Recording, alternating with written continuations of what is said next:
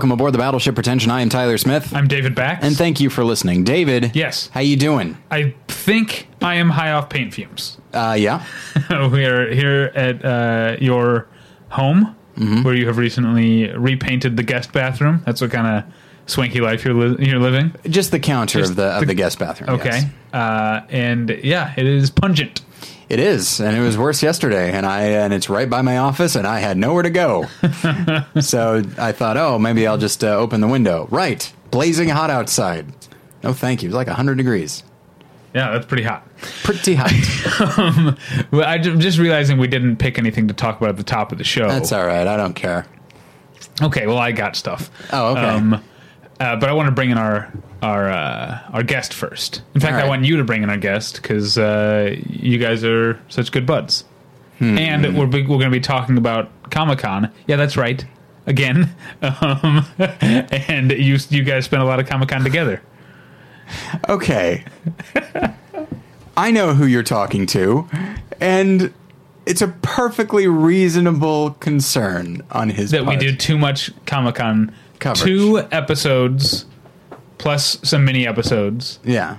out of so there's 50 episodes a year like regular episodes Right. not to mention other bonus episodes we do that aren't about comic-con That's true. But you know Um, what? If it were me, I'd probably, f- I might, well, I, I don't know if I'd feel the same, but I, I, I wouldn't I'm, I sympathize with this guy, No, and I- you, with I your know, I- tie, you don't sympathize with anybody. no when we talked about it off mic Big i clearly sympathized with him now Oh, okay. i'm playing my character where i'm a bit of a jerk Character. um, and uh, yeah he doesn't have to listen to the the comic-con episodes I think he still should.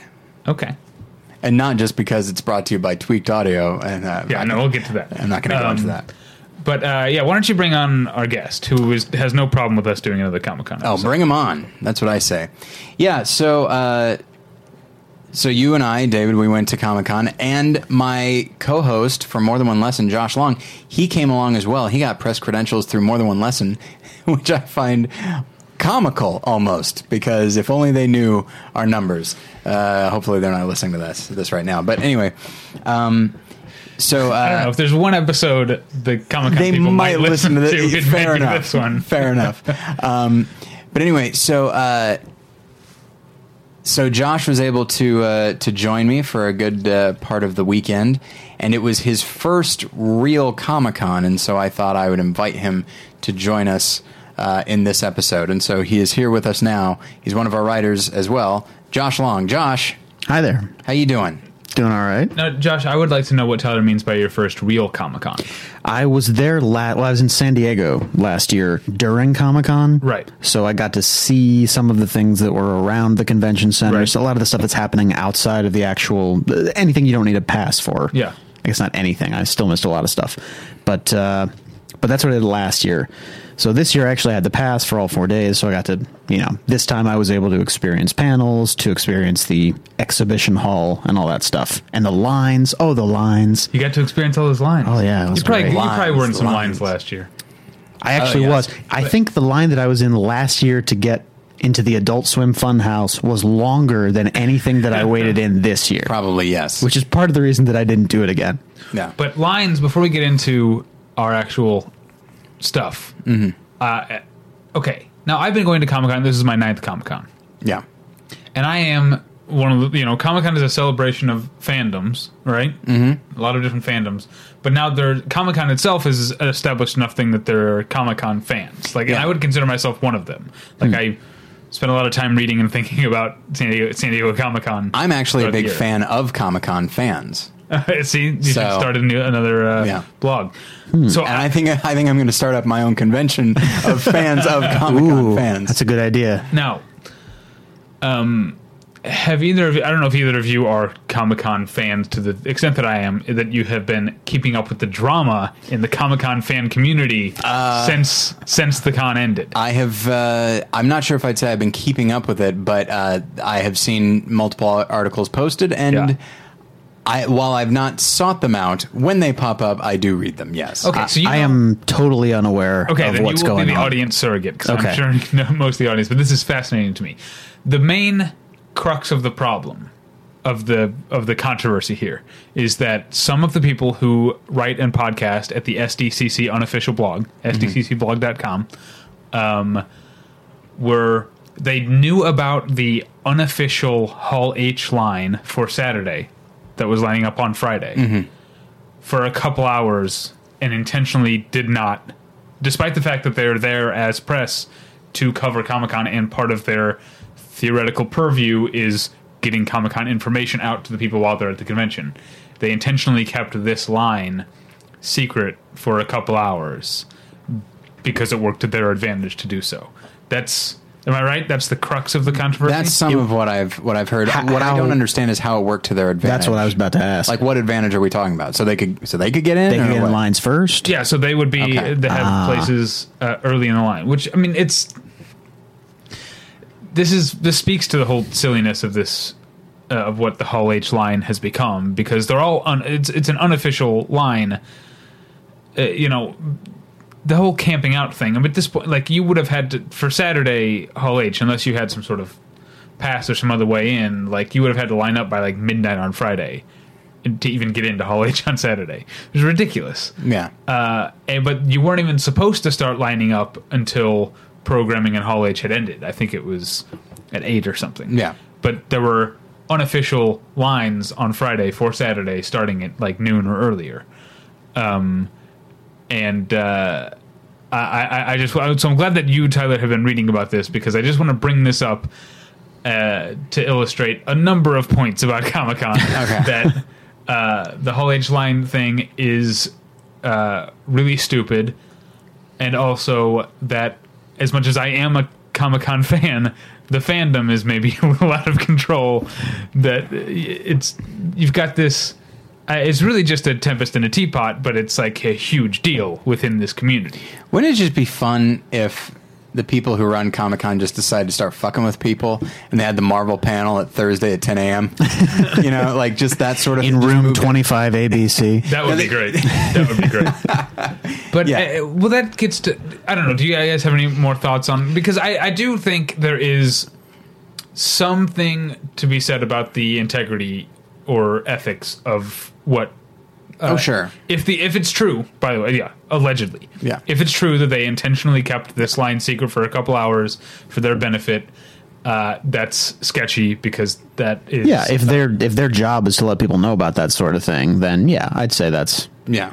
Yeah. not okay. yeah. But whether it's true or not, that's that's up to the grand jury to decide. And that's And it, it'll get there. oh, the thing absolutely. is, I mean, we are all we all attended Comic Con as press, and we all got to decide how we were going to cover Comic Con, right? yeah, So, I guess it's within the SDCC unofficial blogs uh, rights to say, well, that's not part of since we set our own standards for what we want to cover. That's not something we have to cover. no, but it is. I think we're covering the stuff that Comic Con is about. So I'm going to be talking about Gotham. I'm going to be talking about the stuff that the panels are, are seeming to discuss. Because Comic Con is a venue that delivers information and opinions about the stuff that I actually like. If you and I had a podcast about the event of Comic Con, regardless of what was happening there, uh, like the, what the but I'm- specifics. what I'm saying is that no one like Comic Con isn't giving them or us a conditional press badge. Comic Con doesn't have, um, you know, a minimum of coverage or certain guidelines yeah. of coverage. We could do. I mean, we could do almost nothing, and I think Comic Con. I don't know if they'd keep giving us a badge. I'm not sure about that. I'm not interested in doing Yeah, Jo- Josh got a badge, and uh, for our most for the upcoming episode of More Than One Lesson, we we mentioned Comic Con for about, about three minutes. okay. So Man, you're you guys just screwed me out of this badge for next year. There's no way.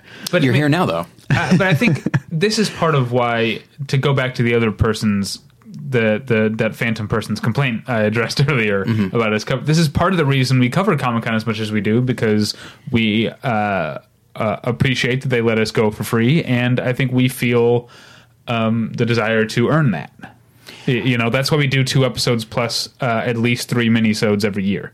I feel no particular uh, desire to do that, but um, but that's Okay, well, because uh, you can uh, enjoy not having a badge next year. no, I'm still gonna do it. I'm still gonna. I'm still We'll gonna. see if the Comic Con people who listen to this will be like, David, they David's the don't only one. give a shit. They're like, which one's Tyler? Which one's David? We got to nix one of them. yeah, I'm David. I cover Comic Con much. To uh, I, I take it seriously. And I'm Kyle Anderson. Just take my badge.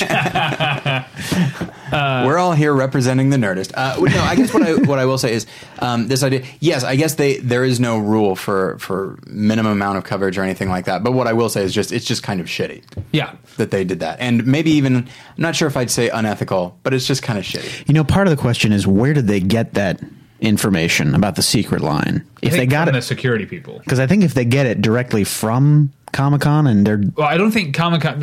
Again, I don't. Uh, uh, Comic Con itself, I think, doesn't like the lines, and for years, uh, I mean, not all the lines, but the Hall H line in particular. And this was the first year with the whole wristband thing that they sort of said, "Fine, you know, let's see what we can do about people not hating us because of this line." But I mean, I think if it were up to Comic Con, people wouldn't camp out at all. Mm-hmm. But I don't think they can stop people, and Yeah. so they have security there to make sure it happens as safely as possible. And again, this line for Hall H that was there Friday afternoon was not Comic Con endorsed, but I guess the again the allegation is that these guys from this blog had the word from the security people that this was the unofficial line for when the official line started. This is where they're going to take, going to take people from, and they kept that under wraps uh, for their own advantage.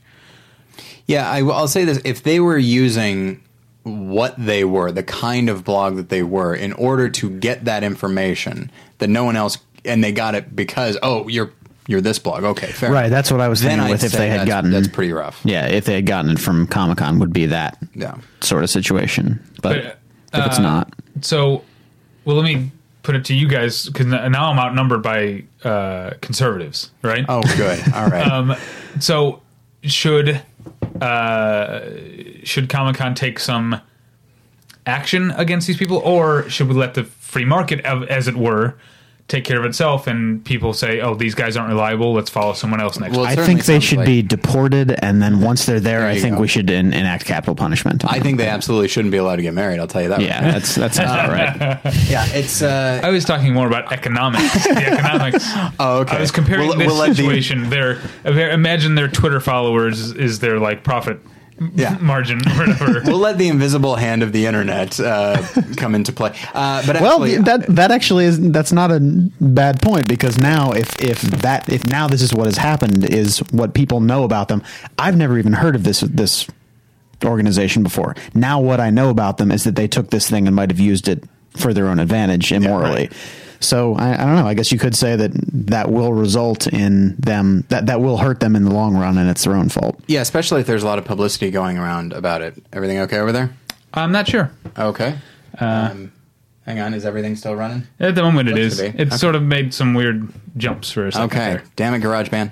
There. Okay. Um, uh, so okay. anyway, Yeah, do we have anything else to say about? Well, I have used I have used that blog and I found it Oh, I very use it. helpful. I use it extensively, But- um, that- because they are, and that's the thing. Uh, it, it's uh, to keep going back to the uh, economics thing. It's almost like they're um, too big to fail because they are.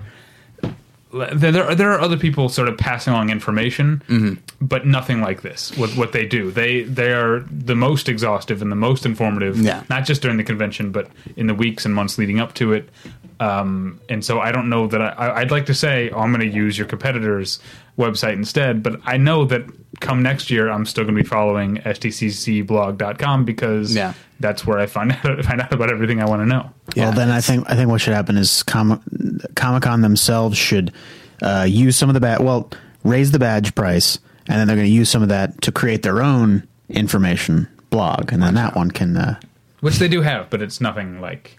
Yeah, like that. yeah, it's it is weird. It seems like the official one should have more that information. and they've uh, they've stepped up. Like there's more information, more detailed information about exclusives and autographs and stuff from Comic Con this year than the past, but also not until closer to the convention. Whereas this particular blog was updating stuff. Like I said, months in advance, as soon as stuff was announced, you could, you know, you could find out about what exclusives you want. Uh, You know what could wind up happening is if people get to the point where they are genuinely suspicious of this blog.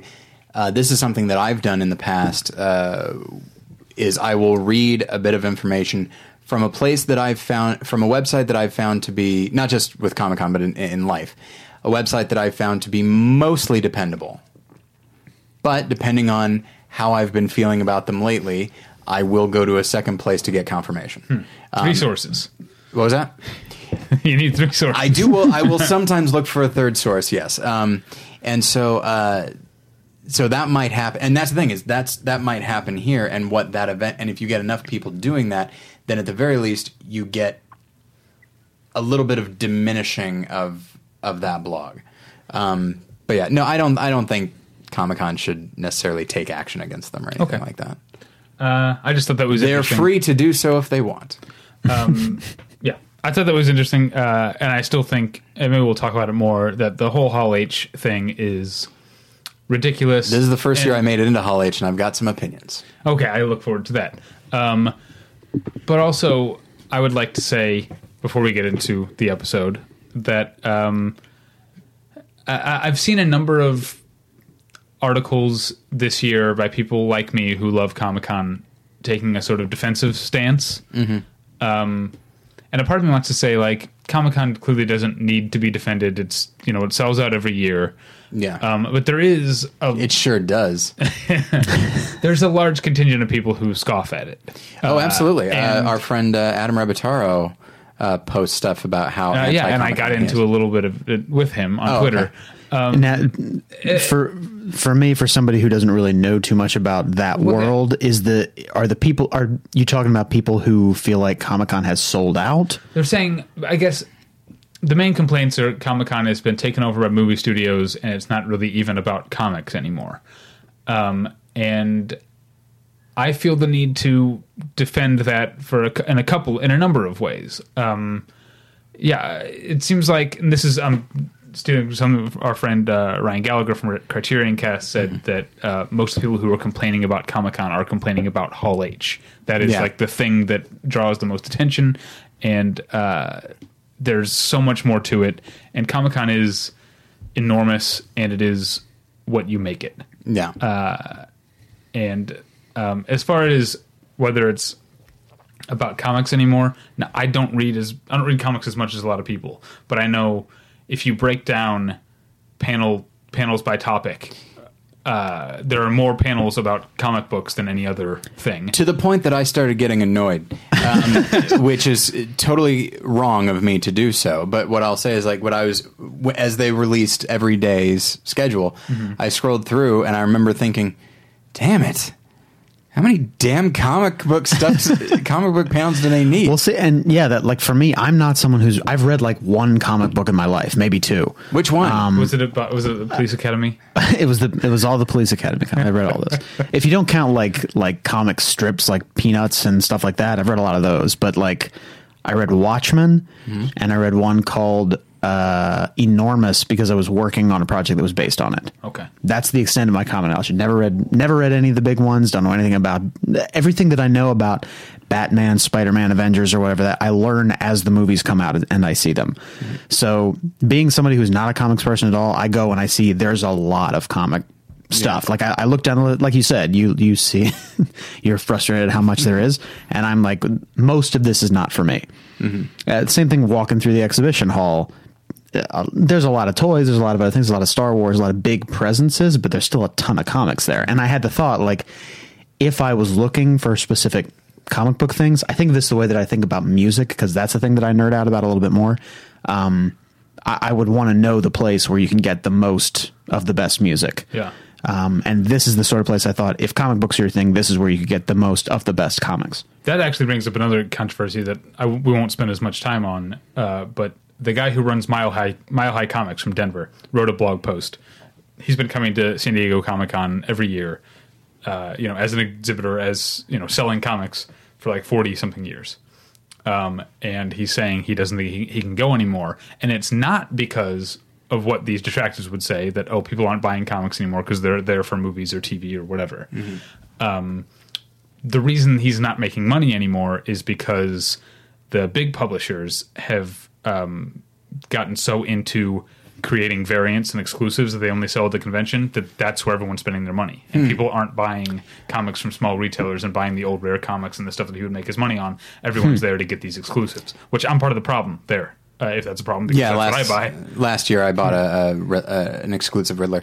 Um, yeah, I actually there have been a few articles written about how people are spending less at Comic Con uh, this year. Uh, there there are a lot of blogs written about how this Comic Con wasn't that great. yeah, I, I hear a lot of yeah people have complaints about them. Is Well, let's- mostly what I'm hearing. well let's but get- let's find out if that's true. Yeah, but first let's uh, let's um, direct your attention over to tweakedaudio.com. That's where your uh, that's your home for uh, professional quality earbuds in a variety of styles and colors. And uh, if you go there and you you- and, and you, you go that extra mile, tweakedaudio.com slash pretension, you get those for one third off, and you don't have to pay any shipping charges. I use those headphones every time I'm washing dishes. Yeah. There you go. Yeah, washing dishes is boring. I can listen to podcasts. So, wait, do you like let your dishes pile up and then? I don't have a dishwasher, so uh, if you go like two days and don't do any dishes, it's the sink is just full. So I, this is why I'm like. Like with cleaning up after myself, I, I do the dishes as they're dirty. I, I try, but I cook a lot also, and sometimes that means using a lot of dishes, and so uh, it just ultimately a lot of times I cook, and then afterwards I'm like I don't feel like doing the dishes right now because I just spend an hour cooking or something like that.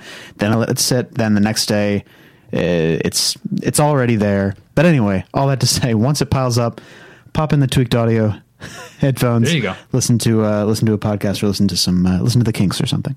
That's, you can do all, all that and more with your tweaked audio uh, earbuds and in, again that website is tweakedaudio.com slash pretension um, okay let's get into it shall we Indeed. first is anyone besides me hearing a weird rattling no okay i'm just going crazy Okay. All right.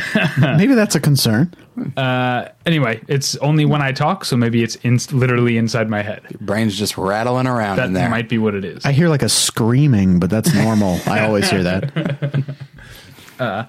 so uh, let's talk about how do, how do you want to do this do you want to do chronologically uh, talk about comic-con or, or do you want to first do sort of an overview I feel like overview is good, and I want to start with with Josh. It was your first real Comic Con, so in broad strokes, and then we'll get specific later.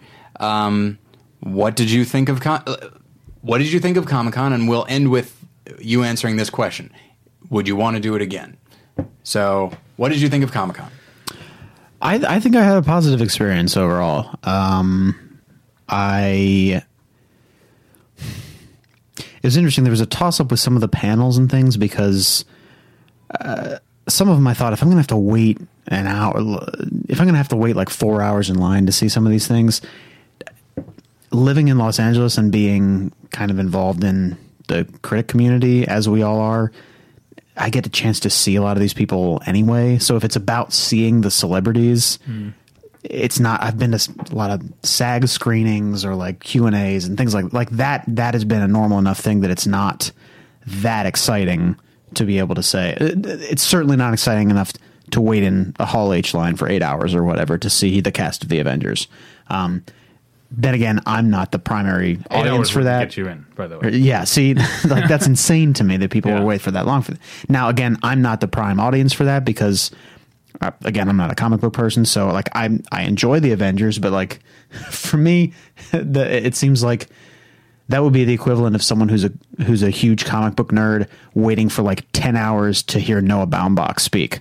Like, if if you pr- propose that idea to them, they would be like, "What are you talking about? What's wrong with you?" Um, and that's kind of the, the way that I feel like it's like, yeah, that yeah, that's that'd be cool, but there's no way I wait ten hours or however Right. long. Uh, There's no way I'd camp out the night before Yeah. just so that I could see them.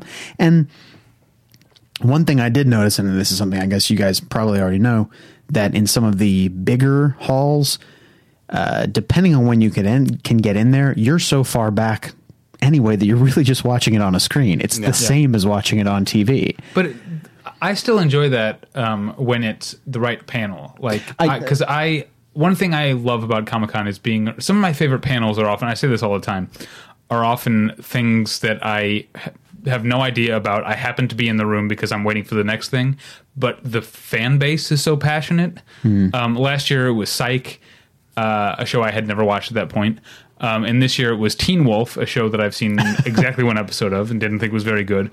But it was a really fun panel to be in because you've got a passionate fan base. Yeah. And I kind of, when I have been in there in Hall H, which I, I didn't do Hall H except for a little bit on Thursday um, this year, but when I have been in there for like the, you know, I was there last year uh, when they announced that it was going to be Batman versus Superman, right? Which A had already leaked online early in the day. I already knew.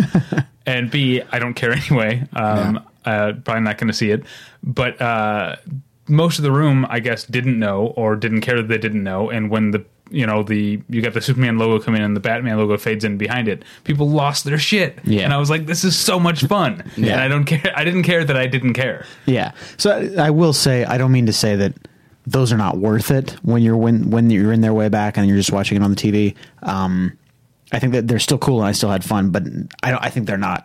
That's where the lines to me. That's where waiting that long doesn't really. Yeah. Doesn't really uh, isn't isn't enough of a reason for me. Well, it, I I think the the wristband thing both helped and hurt this year because, um, like I said, Friday, like Friday night for Saturday, you had to get in line like before midnight to get in for Saturday, which was not true last year. Last year, the cutoff was about five thirty in the morning, which is still early. Um, but not nearly as early. You could still sleep in your own bed and get up early, which is what I did last year. Um, and so I think part of that was because of the wristband thing. People were just trying to get there early to get the wristband so they'd feel like they were secured getting in. But the upside is that there weren't as many people waiting who didn't get in. You know, people uh, who waited for hours, which is what happened to me on Friday last year, where I got in there, uh, I got in line at like seven o'clock or something in the morning and waited for hours and didn't get in for Yeah. the first couple panels. Like that's really frustrating. And I don't know that I would have done it if I'd known I wasn't going to get in. Well, that's Right, that's right. the wristband thing this year. Is you show up, oh, they already gave out sixty five hundred wristbands. I'm not going to wait. I'm not going Right. to waste my time. And that's a that's a whole element that I didn't realize was part of it because I I hadn't. I don't. It's funny. I thought that Hall H was like an area where there were lots of rooms off it, and all the best rooms were there. I didn't realize it was just one room. Yeah, just one That room. was uh, that was new to me. So then I was like, oh, I feel like that opens it up a lot. I, th- I thought like half of the panels were going to be in Hall H, and I was going to like, well, I'm just not going to get to see most of the big stuff. But uh, the idea that since they rotate out that way, there's no way of telling exactly how many people are going to get into there. And I was mostly the, the longest line that I waited in was I waited about an hour and a half to get into the Indigo Ballroom. For which, uh, uh, for pretty much all of the Adult Swim stuff, I was in there from like twelve thirty to six or something Okay. like that. I, I there was a big block there where that was on Friday, right? Yes, Yeah. where almost everything I wanted to see was during that block on Friday. So that that's when I was like, well, I'm all right to wait a little bit longer. Plus, I didn't have anything else to do, so uh, so that wasn't bad. But you you have to kind of wonder exactly what's going to happen because you don't you never know how many people are going to come back out. So Yeah. that that was just an element of it that I was not aware of. That it's just kind of this. And there's nothing we can do about that, really. I Yeah. don't think. Like, especially once the, the, at the beginning of the day, they can do what they did with the wristbands, but after that, it's kind of like Yeah. you, you can't control how many people leave. Yeah, you never know who. Yeah. Everyone could stay because they want to see something that happens seven hours later. You know? Yeah, and I think part of the fun is that guesswork. Like when I went to Ballroom 20 on Thursday to see Hannibal, um, I mean, I ended up getting in in time for uh, uh, most of the Teen Wolf panel, uh, like which I mentioned. But I was in line saying, like, I wonder how much crossover there is between Teen Wolf fans and Hannibal fans, and like. You can guess, like, oh, probably not that much, but you don't know. And to me, that's Yeah. kind of part of the fun, but it can also be very frustrating. If you, I've had bad years before where Yeah. for a whole Comic Con, like I keep misjudging things and don't get into the stuff I want. Whereas this year, um, because of both room scheduling and uh, some lucky breaks, I did get into pretty much everything I wanted to see. Yeah, I, I think I did too. So, Josh, is it something that you would want to go to next year, or just again sometime? Yeah, I think I would. I would enjoy it. I had a good time. Um, boy. Yeah, it was How fun. exciting! The one thing that was not fun Okay, has nothing to do with Our Comic Con. I thought get it was that- fun. we'll get I to had that a in great minute. club sandwich at that meetup. that club sandwich did look good. it, it was good. You can find out next year. Um, the one thing I didn't enjoy is I think I got bed bugs from the uh, from the hotel where I stayed. Oh, so That's not good at all. We don't know what the th- we don't actually know though because he and I stayed in the same room and I'm It's- fine. There's a whole ridiculous mystery about this whole thing that's driving me insane, and it's going to be super boring to all of you, so I won't go into all the details. But suffice it to say, I, I can't think of anything that explains that explains why I have them and other people don't have them, and uh, so on and so forth. Yeah, we were It- we were in separate beds, mm-hmm. Like the fifties. For the first night, Yeah, yeah, and then we got we got a little close. Um, it's Comic Con. but that's hey, that's just Comic Con. I saw a guy wearing a T-shirt, and I'm sure this is this has been a thing for a while, but it said "What happens is- at Comic Con stays Oh, at Comic Con." And the guy who was wearing that shirt, I could just tell he was going like, "Please, Something please, happen." I want something to happen that can stay here." My favorite shirt that I see every year is the one with Boromir that says, "One does not simply walk into Hall H." Yeah, that's pretty fun. Yeah. So uh, we are in separate beds, and Josh has all these bug bites on him, and I'm clean as a It whistle. could be they just don't like you because this is what happened. in My old apartment. I do bathe in rubbing alcohol. Is that an issue? At my when I lived in my old apartment, um, I'm going to blame my neighbors because it was a studio apartment and there were two grown men sharing the studio apartment next to me, and I always had ant problems and stuff that always coming from that one wall. Yeah. And at one point, my cat got fleas. Ooh, Um, and I and my uh, then girlfriend, now fiance, uh, when she would come over, she would say, "I'm pretty sure you have fleas in your apartment. I keep getting these bites in my leg." and I was like, "You're crazy," because I was getting nothing. And eventually, I ended up inspecting my cat and realizing, oh, she's got flea bites all over her. I should take Yeah. care of this. But it could be they just don't like you the way fleas apparently don't like me. Hmm. All right. that's one of the things that has me. Uh, I tried not to make this an actual conversation. Now it's happening, so I'll, I'll just say, let, let's move on from this. Okay. yes, let's please do because anytime you and I have talked about this over the last few days, I just become itchy. Yeah. but it's purely psychosomatic. and it always ends up taking i always it always ends up becoming more of an involved conversation that i feel like it needs to and then i feel guilty for the end because i'm like now now i'm one of i'm like one of those old people that's like my knee's been acting up again okay. Uh, that's what old people do Fair enough. um, you you did you get you have some trouble getting into San Diego? It sounded like on I had Wednesday? some I had some train issues uh, due to some misinformation. Were and you such. with no no i came the next day Okay. although my subway train had a problem in la which i don't think That they never had. happens. yeah What do you know? I've taken it from time to time, and it's Okay. been fine. It's I take uh, the subway gone all very- the time, and it happens. Oh. There are people on the tracks, and then they have to stop the train. That's that's Like what they often jump on the happens. tracks. Yeah, or they're like either they jumped on the tracks, you know, to try and kill themselves. Which, if someone gets hurt or killed, then you it's still going to be a long, long wait. A lot of times, it's has that just, happened when you were on there ever Uh, once, really wow and but a lot of times it's just like crazy people who Yeah. like are jumping on the tracks and then they radio ahead to the so the train's in no danger of hitting them. Yeah. Just they radio ahead like, hey, stop in the in the tunnel. There's a That- crazy person on the tracks. We have to get them off. That And might you have been wait what mine was. minutes. Yeah. Boy, oh boy, that's rough stuff. I guess I've been very lucky with my trains, uh, except uh, except uh, like Amtrak. There was that 13 hour delay when I was going from Minnesota to Chicago, which Man, I- uh, the i feel like you should have walked at that point Yeah, the train ride was eight hours, so Oh, my a 13 hour delay I like to call a cancellation. but anyway, so um, but yeah, uh, Like, was there not a? There must have been another train to Chicago between, like, in that 13 hours. So we just building up more people. No, I don't know. I don't other remember. trains come and go, and they're like, no, we're waiting for your train. it was about 11 years ago. I don't totally recall, uh, but I anyway, do. this isn't a podcast. we do about need, yeah, we train do delays. need to. Uh, But oh, if because I was only going to ask you guys what you did Wednesday night, but neither of you was at the convention Wednesday night. Yeah, I got to my hotel, walked over to the Denny's near me, sat alone, and ate, and felt wonderful because I was at Comic Con. It was laid out before me. I was here at Denny's, and it was uh, good stuff. All right. Also, I hadn't really eaten that day, so. I was eating. I'm like, ah, this feels good. my wednesday night i had a lovely anniversary dinner with my wife at a place Fantastic. called marino's Well- in uh, hollywood try it out Uh, I hit the exhibit hall floor and picked up some Sclusies, uh, as they're called. Did they just By start calling idiots. them that, that this year? Because I hadn't haven't heard that. I had never heard it before until our good friend Aaron Newworth, who's one of my Comic Con buds in front Yeah. of the show, um, started calling them Scloozies, and I find it so delightful to say that that's what I call them now. It makes me want to punch him right in the head. That's what we do now as a society. We take a word and we just shorten it, and Yeah. we're like, "Isn't that fun?"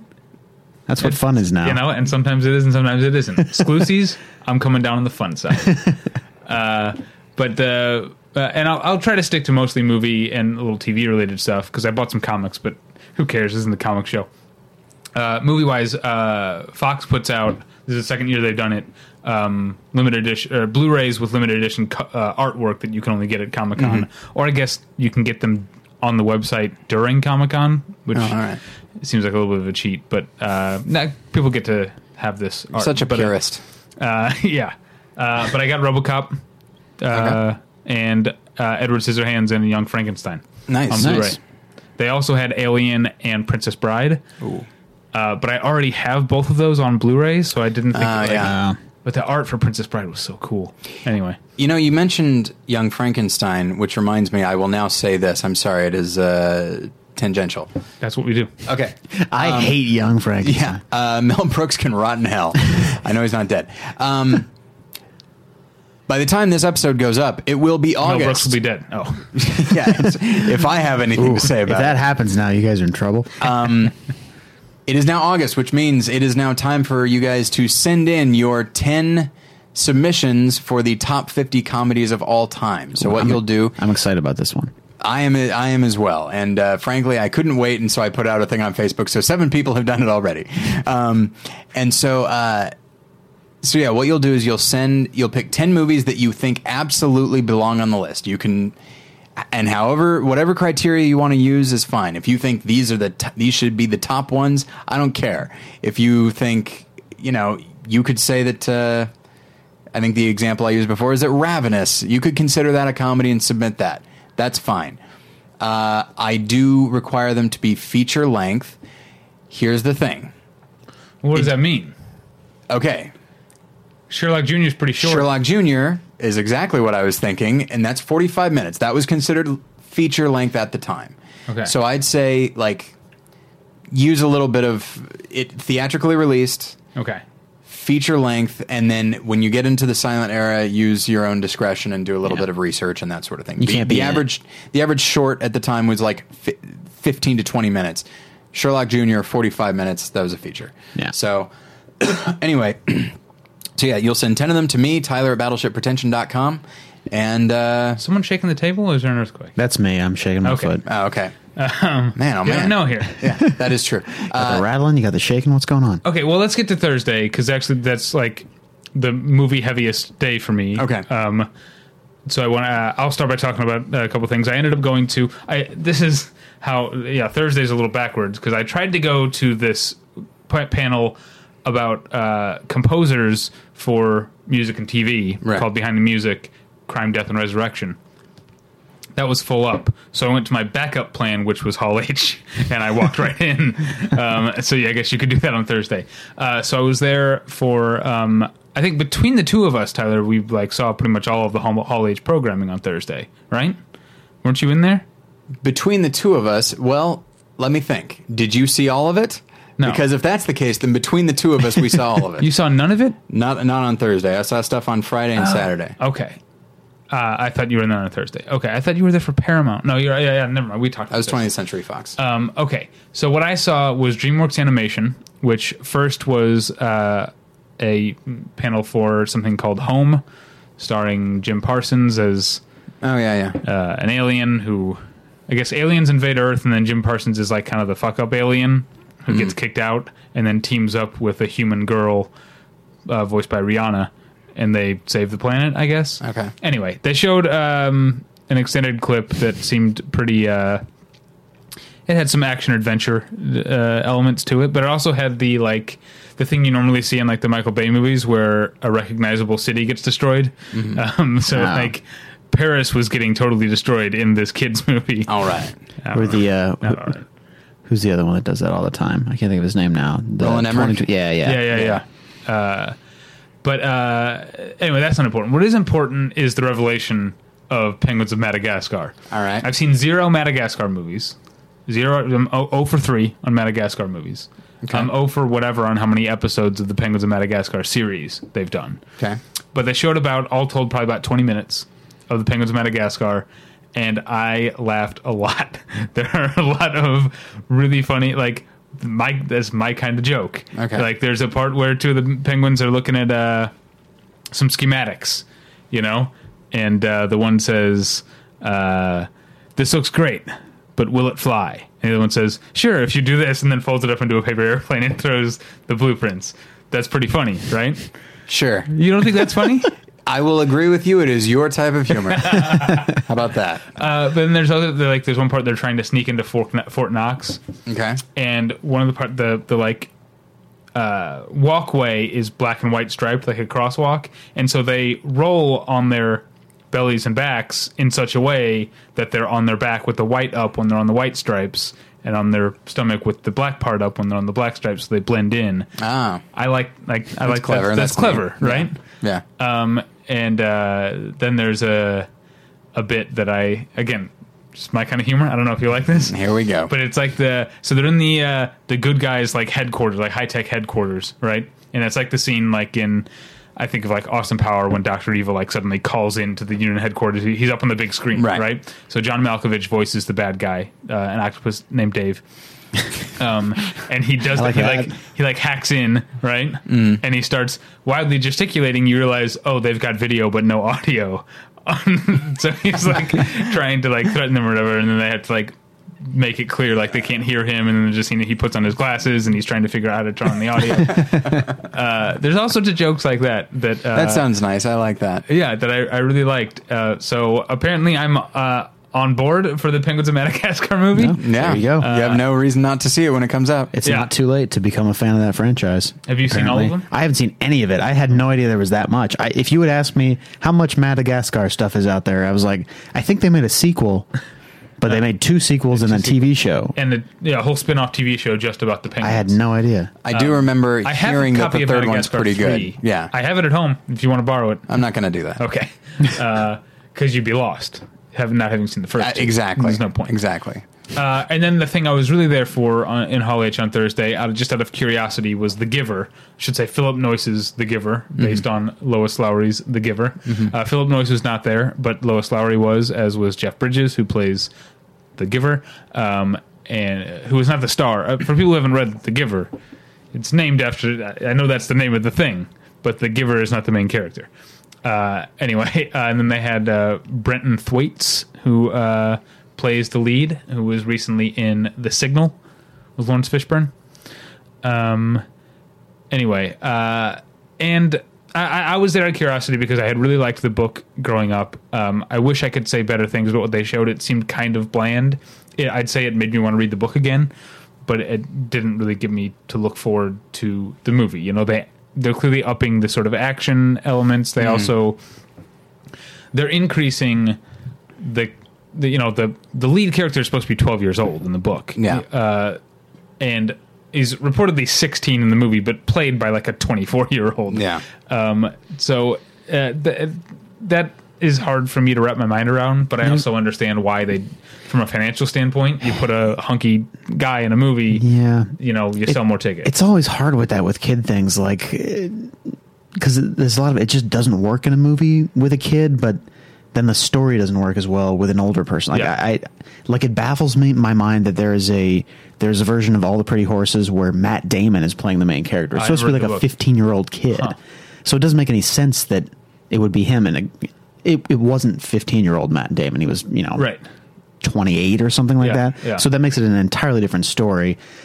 But then you can't make that movie with 15 year olds. It's not going to work. So it's, uh, I- I feel like it's always a weird thing like that with, with kids, Mm-hmm. depending on the story. Some of them work, but I, I haven't read The Giver. Is that one that wouldn't work so much if you were to actually cast a 12 year old? Well, one thing Jeff Bridges said this something that Tyler you will uh, get to something about these Comic Con things that as much as it's like wow the cast and creators are very here to talk about their thing. It's like well first and foremost they're here to sell it to you, Yes. um, and that is a little bit uncomfortable because Jeff Bridges clearly couldn't be honest about you know the reason I just said oh they they upped the age so they could have they could appeal to the Twilight crowd and have a like a hot young guy or whatever Yeah. in the movie. Jeff Bridges is saying other re- you know like oh you know when you have a 12 year old you can't film for as many hours a day so it costs more money and maybe that's part of the consideration. That I could see being being part of it. But it just seems like it seems like they're dancing around certain things. Uh, you know, He, Uh, I'll say this: he gave a reason, and the reason was money. So it's that's probably part of it. Right.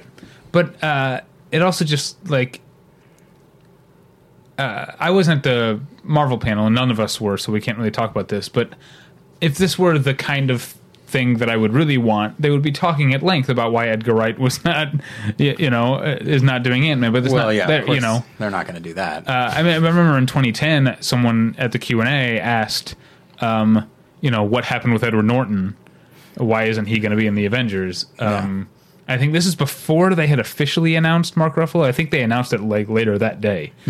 Um, but uh, they kind of just blew it off, like. Uh, in, in, in, in- like they blew it off by saying like oh we'll have an announcement on that later or something like it's all about yeah, the selling. And so I guess I do get torn on the Hall H thing because I like the energy in the room, but also, you know, my bullshit detector is going off constantly. yeah. I'll speak to that when we get to Friday. okay. uh, because, like I said, it was my first Hall H experience, and I had a, a reaction, uh, which I and I won't say what kind of reaction. Was it positive? Was it negative? Was what it do you- allergic? Mildly, yeah. Um, so, what else did you do Thursday? And we should probably move it along because I do have a midnight show of Guardians of the Galaxy. to Okay. get to. Uh, Thursday was also uh, Hannibal, which was a lot of fun. They brought Mm-hmm. out um, none of the main cast, but they, you know, it was uh, Caroline Dhavernas and Scott Thompson and Aaron Abrams, and then Bryan Fuller was there in a bright red suit. And then they unannounced brought out Raul Esparza, which Who's quickly becoming Right. my, one of my favorite parts of the show. But that's one of the things I like about Comic Con that you can say, and now Raul Esparza, and the Yeah. room goes whoa. Yeah, uh, anyway, um, it's like when I was at the panel for Super back in like 2010 or whenever that was, Mm. and you know, it's like and Liv Tyler, who's a big star, Yeah. and then Nathan Fillion, and holy shit, Nathan Oh, of Fillion is here. uh, but anyway, um, yeah, Hannibal is great, and I like.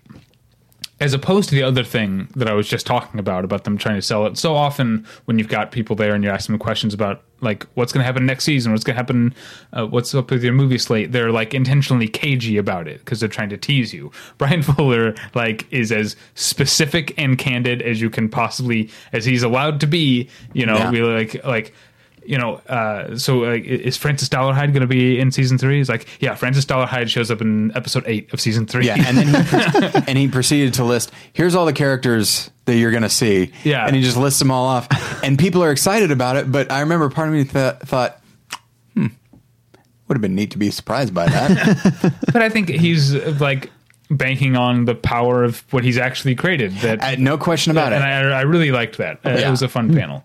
Yeah, knowing that Francis Dolarhyde is going to show up, I want to see what is this version Yeah. going to be because I'm fascinated. They didn't say who they were casting, not because he's being cagey, but because they haven't cast it yet. Right. And I guarantee if they had cast it, Bryan Fuller would have said, "Here's who's playing Francis Dolarhyde." Probably, yes. because he doesn't have that. I love that about him.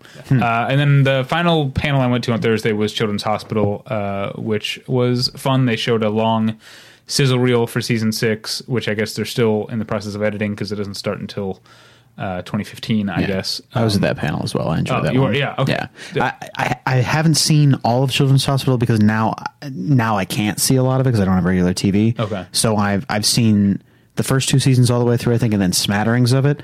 But the clip that I saw in that sizzle reel, I was like, this this is like the funniest stuff I've seen from it. It looked great. So But I'm really what I'm they were talking about it. how they've. Um, They were actually more committed to the writing this they, year. They did this year what they've never done before. They always said they were going to do, but never done before, is they wrote all the scripts before they started filming.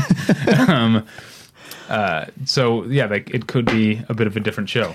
but I think that could be great because right now it's it's if that's the case, that means it's been surviving on the funniness of all of these improvisers. So when you get that combined with Mm-hmm. Yeah, writing that yeah. those people have approved, I think that sounds like you're you're in for a great season of TV. Yeah. So What else on Thursday? Well, we had the meetup, Well, what else, did you guys go to any panels on Thursday? I went to several. So I started with uh, the Charles, the panel about Charles Schulz and specifically the social commentary of Peanuts. Sounds great, right? Yeah. And by the way, they had an unannounced guest, which was Seth Green. It wasn't Charles Schulz. No, they wheeled some weird. Some uh, that's that sounds mean, uh, but no, they brought Seth Green out, and I actually had like two days before just watched Dear Mister Watterson about Calvin and Hobbes, and Seth Green's in that too. So apparently he enjoys comics. Who would have thought? Uh, Here's the thing about that panel, uh, and I'm sorry, everyone. I'm going to bring up my Christianity. I, I- I don't give a shit anymore. Um, I don't know why you would. Some, You might some be the first person that's ever said, "I'm going to bring up my Christianity. I don't give a shit." Uh, some people have been uh, critical of it, and so. Uh, but what I will say is that, uh, and maybe I'm being too sensitive, but they brought up like Charles Schulz, his uh, the the Peanuts cartoons where he's talking about communism, where he's talking about the A bomb, where he's talking about prayer in school. He's talking about uh, uh, you know women's equality in sports, which is a very specific thing. Um, But it's so a they- big deal. yeah, and it, it was like he was like a big champion of that, which I didn't, I had no idea. And so they brought up all this stuff and talked about some of the controversy that went with it. And I remember I have never felt the desire to ask a question during the Q and A. Uh-huh. I was literally seconds away. Uh, several people had asked questions. I was seconds away from. I had my bag in my hand and I was going to go up and actually ask a question, and then they said we're we have to end, no more questions. And part of me was like, oh, thank God, because the thing that they didn't ask, uh, the thing that they didn't say, and that nobody asked, and it bothered me, was Charles Schulz had to actively fight the studio to incorporate the end of Charlie, Charlie Brown Christmas, where Linus goes out and quotes from Luke. Right. The studio didn't want it. Uh, sorry, the network didn't want it. And he said, I'm not doing this without it. That seems maybe not Well, let me, necessarily let me like. play devil's advocate here. okay. Um, That's a uh, maybe was the focus of the panel more on audience reaction controversy as opposed to fighting beforehand because All, all, all of the above. okay because I, I don't know that I've ever heard that there was a big backlash against that once it happened. There's uh, there is some some low level stuff uh, because of course you have Linus coming and saying that's what Christmas is all about about Charlie Brown, and you had people saying, well, that's not what it's about for me, and so people there was some pushback against it, and I, and I understand like the that Christmas belongs to all of us and it's subjective, but there is to a certain point a thing that Christmas is all about. if you look at the first few letters of the word, in fact, um, yeah, and so and and I, I acknowledge like yeah, it's however you want to observe it. If you want to observe it at all, that's fine. Go ahead. But that's not. what was it? I know you wouldn't. You you'll go and see the most. I don't know if this is what you do anymore. The, but you used to go see the most. Not anti-Christmas, but the most not Christmassy type Something, of movie. yeah, I saw like Wolf Creek one Yeah. year, and I saw um, Inland Empire. Uh, on Christmas Merry Day, Christmas. Uh, Packed House. Um, I think I might have seen No Country on Christmas Day, something like that. Maybe I Am Legend. I don't remember. Um, but yeah, and so that was just something that bothered me, and I and I didn't think it was anybody trying to like making that conscious decision. I just thought maybe it was a blind spot on the part of the panelists. It's something that, as a Christian, when I watch Charlie Brown Christmas, I think, wow, that's you don't hear this very much outside of a church or, or something like that. And so it, it it's jarring even to me. Uh, but probably because of the things that I believe, and so maybe it just didn't occur to the panelists at all. But uh, that was something that kind of bummed me out. It, kind of disappointed me. It seems a little strange to me they wouldn't bring up the uh, Christian overtones in some peanut stuff, specifically because you've got Seth Green on that panel, and I know there's an episode of Robot Chicken where they do a Peanuts thing and they make a joke about there being overt Christian overtones in they, uh, Peanuts. Yes, they do. Uh, they they referenced that. So it seems strange they wouldn't touch on that at all. Uh, it seems strange, but maybe they just, you know, if if it was a conscious choice, then that bothers me. But if it's not, a, if it was just an oversight, you know, it's it's fine. I wish I wish I had asked a question. Maybe they're making some kind of distinction between religious and social commentary that, Sure. that they're separating those two maybe somehow. But that's the thing is, the whole peanut that whole Christmas special is talking about the secularization of Christmas and the commercialization of Christmas, which are s- social. Why are you pointing at me? because I know that. Yeah, I don't know. When You I know think why? of the commercialization of I Christmas, think I of think son of a David bitch over Bax. giving giving your money to David Yeah. Lynch. Real quick, while we're on the subject of uh, Christianity at Comic Con, Oh, okay. And well, we won't go too much into the these guys because we talked about it in, during Comic Con. The yellow signs. the guys with the yellow signs that say, you know, the wages of sin is death, or Yeah, I'm yeah. imagining one or two of them say repent, uh, or something like that. Stands to reason. That's pretty consistent. Who I think I saw that. Who stand there and just for hours just speak into megaphones uh, and do nothing but annoy the hell out of people. Yeah. I, I don't understand that. This is something that we speak of in the most recent, in the upcoming episode of More Than One We just Lesson. recorded a, a Okay. an episode that deals with that. But that's what I want to bring up. And I, I told you about it, Tyler. Something else I saw. Mm-hmm. Uh, it was it was hot at Comic Con this year, and there were a couple guys wheeling around a cooler, offering, "Hey, do you want a free water?" And someone would say, "Oh, sure." They give them free water. They'd say, "By the way, we're by, we're with the whatever ministry. We're going to be up on the mezzanine behind the convention center Yeah. if you want to come talk." That's it. Walk away. This guy's got a free water. He listened to maybe 12 seconds of Yeah. a thing, and now he's. Uh, th- that seems like a much better way, a much more effective way to do this. Absolutely. Yeah, I, uh, we went and actually talked to the go- those guys after you you told me that story. They were They're super super nice. nice, Yeah. and they actually told me about Alpha Omega Con, which is a Christian pop culture convention, the first ever, September twentieth, and you can find a more than one lesson exhibitor booth. Really? Yes. Where's it going to be? Uh, La Mirada. Marada, yeah. And like a hotel? No, like a. I, I don't know if Like it's a me- field. I don't know. It's in If, a field. yeah. it's by the side of the road. Uh, I think it's in a large church. I don't know if it's in a mega church, but it's a it's in a one that can accommodate a bunch of people. But it's only one day, so I'm I'm excited. I'm excited to go. Yeah, Anyway, cool. and I found out about from those guys, and I wouldn't have found out about those guys if not for you telling that story. Oh, uh, moving on. Yeah. Uh, After? Charles Schulz, I stayed in the stayed in the room for the I Know That voice panel. So John DiMaggio was there, Rob Yeah. Paulsen, a number of people, and uh, Andrea Romano, who is a voice director. Oh, cool. Uh, she did all of Batman the animated series and a number of other things. So it was interesting, uh, but it was all about like. It was all about the re- the upcoming, if it hasn't already, the release of the DVD of the movie, and so I watched which, for oh, the movie I Know Yeah, the yeah. Voice. Was So- John DiMaggio produced? produced. Yeah, he didn't direct it; he produced it, and um, so that was interesting. And then, as always, uh, a running theme is that I left during the Q and A. Uh, I, I stayed for Charles Schulz because I wa- I was thinking of asking a question. Every other time, I leave maybe almost immediately uh, because I can't stand the awkwardness.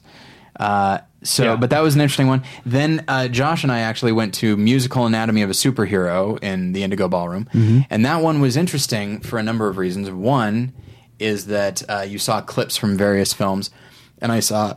Excuse me, I saw a clip from the upcoming Teenage Mutant Ninja Turtles movie, which I'm going to need to watch to review on uh, post show recaps. Oh. And that movie looks like a piece of shit. Yeah, that looked bad to me.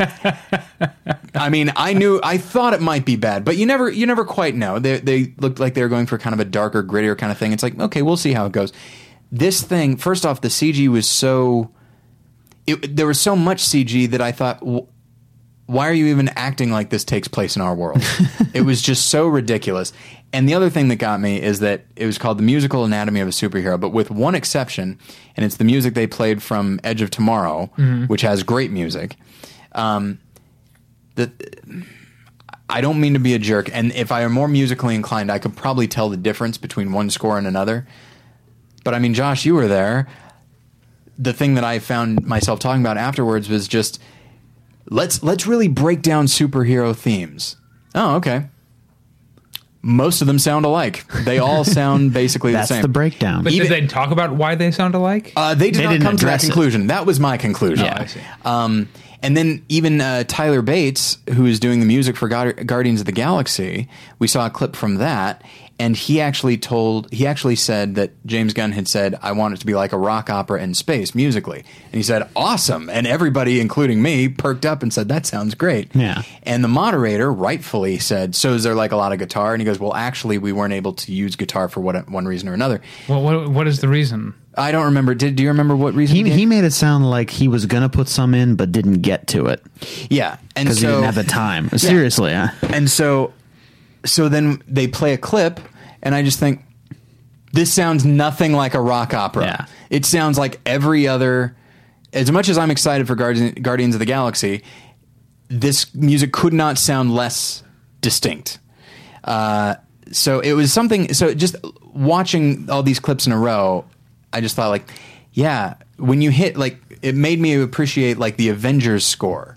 Hmm. Which has a really great score, and as much as I don't like Man of Steel, that has good music by Hans Zimmer as well. Again, you're pointing at me. I don't Because know you don't, because you, Jo- Josh, you didn't see Man of Steel. Uh, that's the newest one, right? Yes. No, I saw the one before that, which I hate. Okay, uh, David, you did see Man of Steel, and it's a movie you don't like, and I'm saying as bad as it is, pointing to you Okay. because you don't like it. The music is pretty good, but uh, and also we got to talk. The, one of the guys on the panel was John Ottman, who works with Bryan Singer a lot, and I forgot that he does the music and edits the film. He does both, which sounds absolutely That's insane.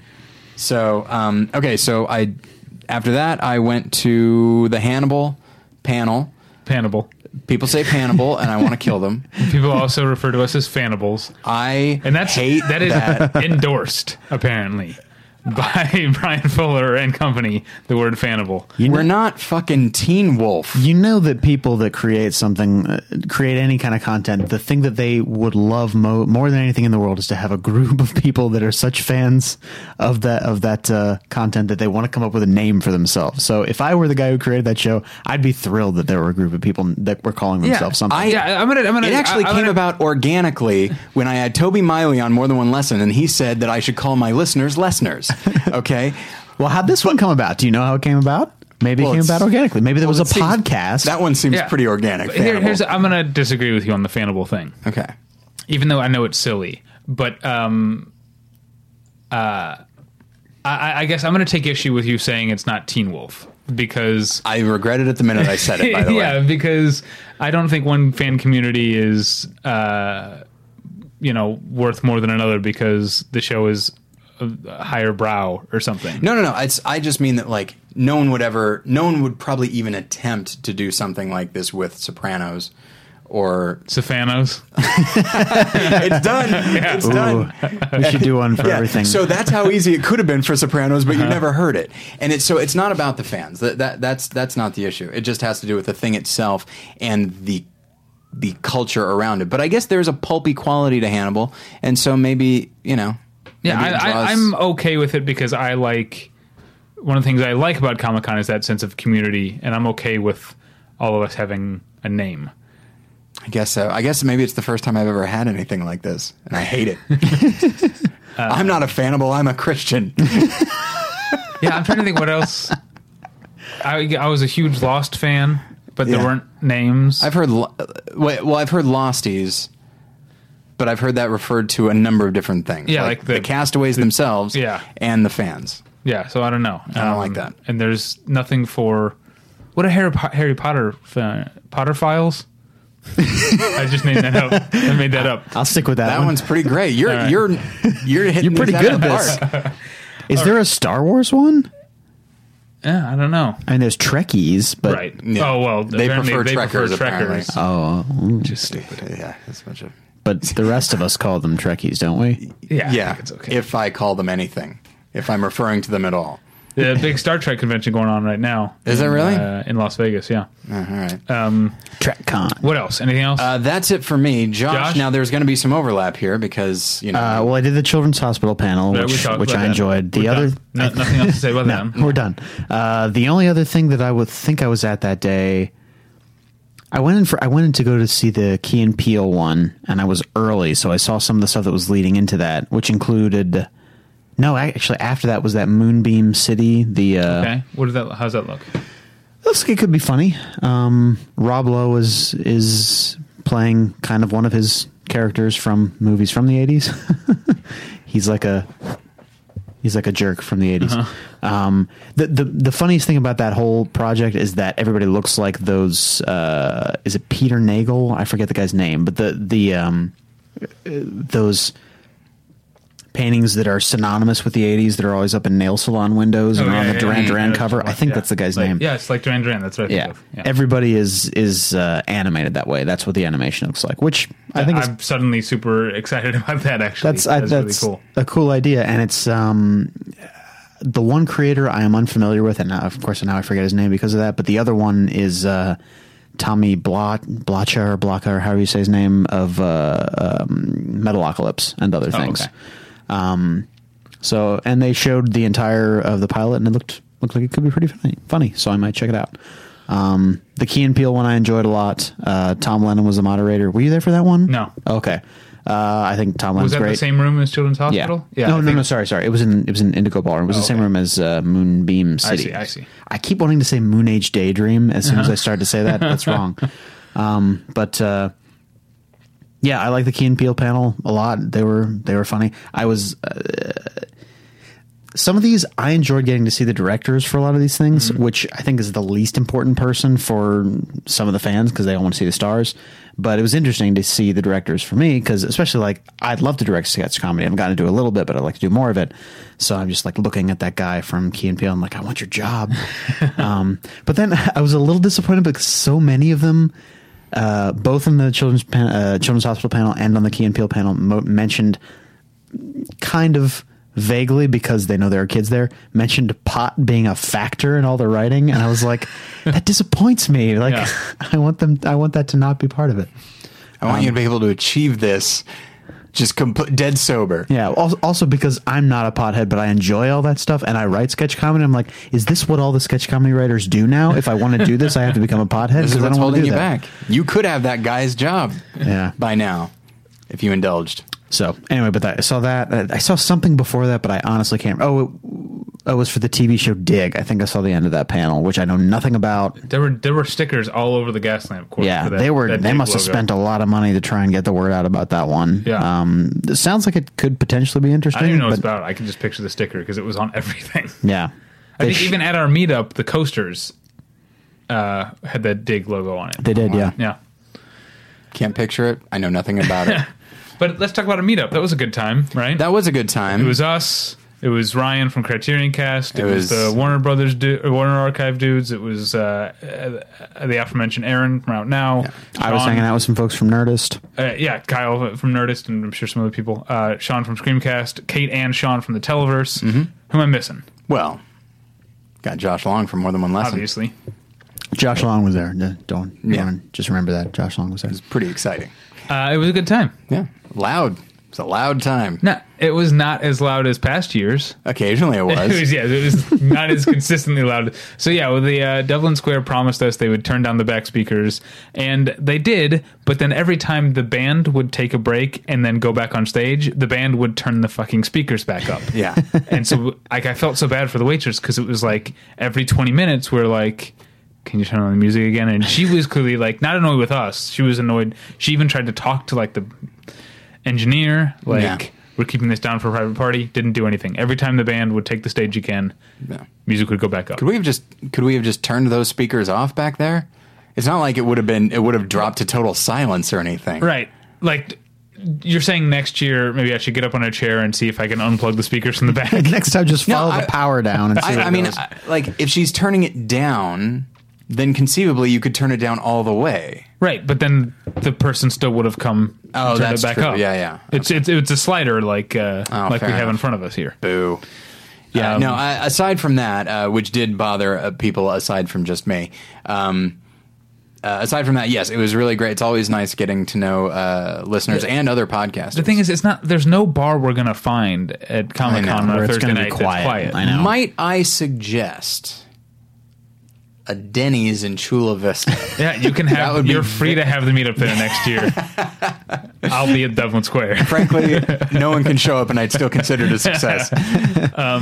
Oh, I forgot to also mention uh, Angie from Slash Film. That's up, true, Who's another one of my Comic Con buds. and it was my first time. My And first time meeting her. So weird to me that you'd never met Angie before. You and I don't often go to the same places. Uh, we, yeah, we don't hang out at Comic Con I that much. Yeah, that's true.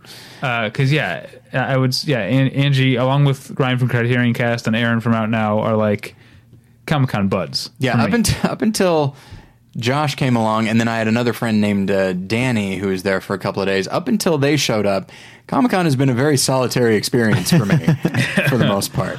So okay, so that was a great time. Yeah. Uh, on to Friday. yes, Um, I saw the Adventure Time panel, which was so wonderful for me because Okay. I'm such a huge fan, and I. Uh, uh, Olivia Olson, who plays Marceline, sang Adventure Time fans will know what I'm talking about. You might have gotten to this point. Tyler. The song about how her dad ate her fr- French fries. yes, She sang it and I have no shame in telling you that I totally teared up just seeing her sing this song. Uh, it was a very emotional experience. Um, if I had something to say against it, I'd say that the kid who voices Finn is like a 17 year old and is kind of obnoxious like a 17 year old right now. Uh, like like a 17 year old who's suddenly famous. yeah, yeah, So maybe he'll grow out of that. I hope. Let's but hope. um, yeah, he was kind of it kept. Uh, or I don't know if he kept, but he was very adamant to plug the fact that his band was playing at the House of Blues during Comic Con. yeah. Um, anyway, but uh, Don't you wish the writers would write the banter for the actors at Comic Con? that would really save me a lot some of, of them, a lot of trouble. but Tom Kenny was the moderator, and he kept, he was doing Ice King a lot. Um, uh, and that was fun. So, and of course, John DiMaggio was there.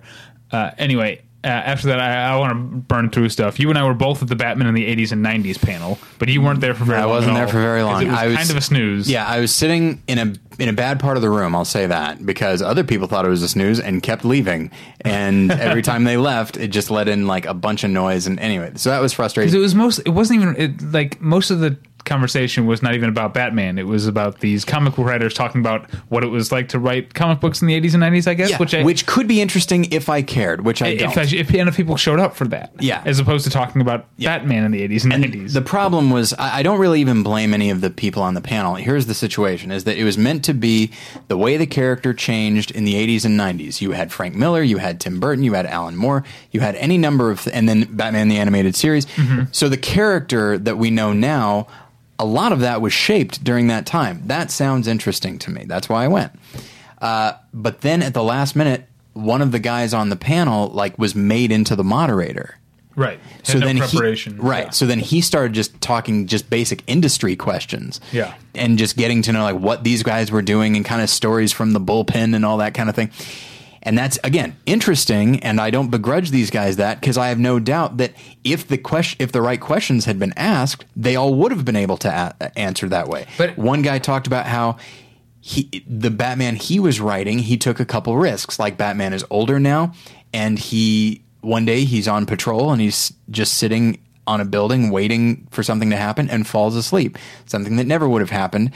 And I remember thinking like, "Ah, that's interesting. Why did you decide to do that?" But nobody asked that question. So eventually, I'm like, "Okay, I'm leaving." And but it sounds like in this case, the the, the Q and A did actually Yeah. spark things a little bit, although most of the interesting stuff was about how most of these Batman comic book writers in the 80s and 90s didn't seem to like the Christopher Nolan Batman movies, um, which I understand. But uh, the one one guy made a really interesting uh, argument about why is that um, Batman is supposed to be the world's greatest detective, and um, Christian Bale's uh, Batman doesn't do a lot of detective work. He, in this guy's estimation, he fights crime using gadgets given to him by other people, like James Bond, uh, the same way James Bond does. you know there's a there's a solution to that. Get the Riddler involved. And that's something else, someone else said is that their favorite Batman movie is Die Hard with a Vengeance because it's essentially Batman and Robin versus the Riddler. Yeah, that's that's about right. With Samuel Jackson as Robin, apparently. yeah.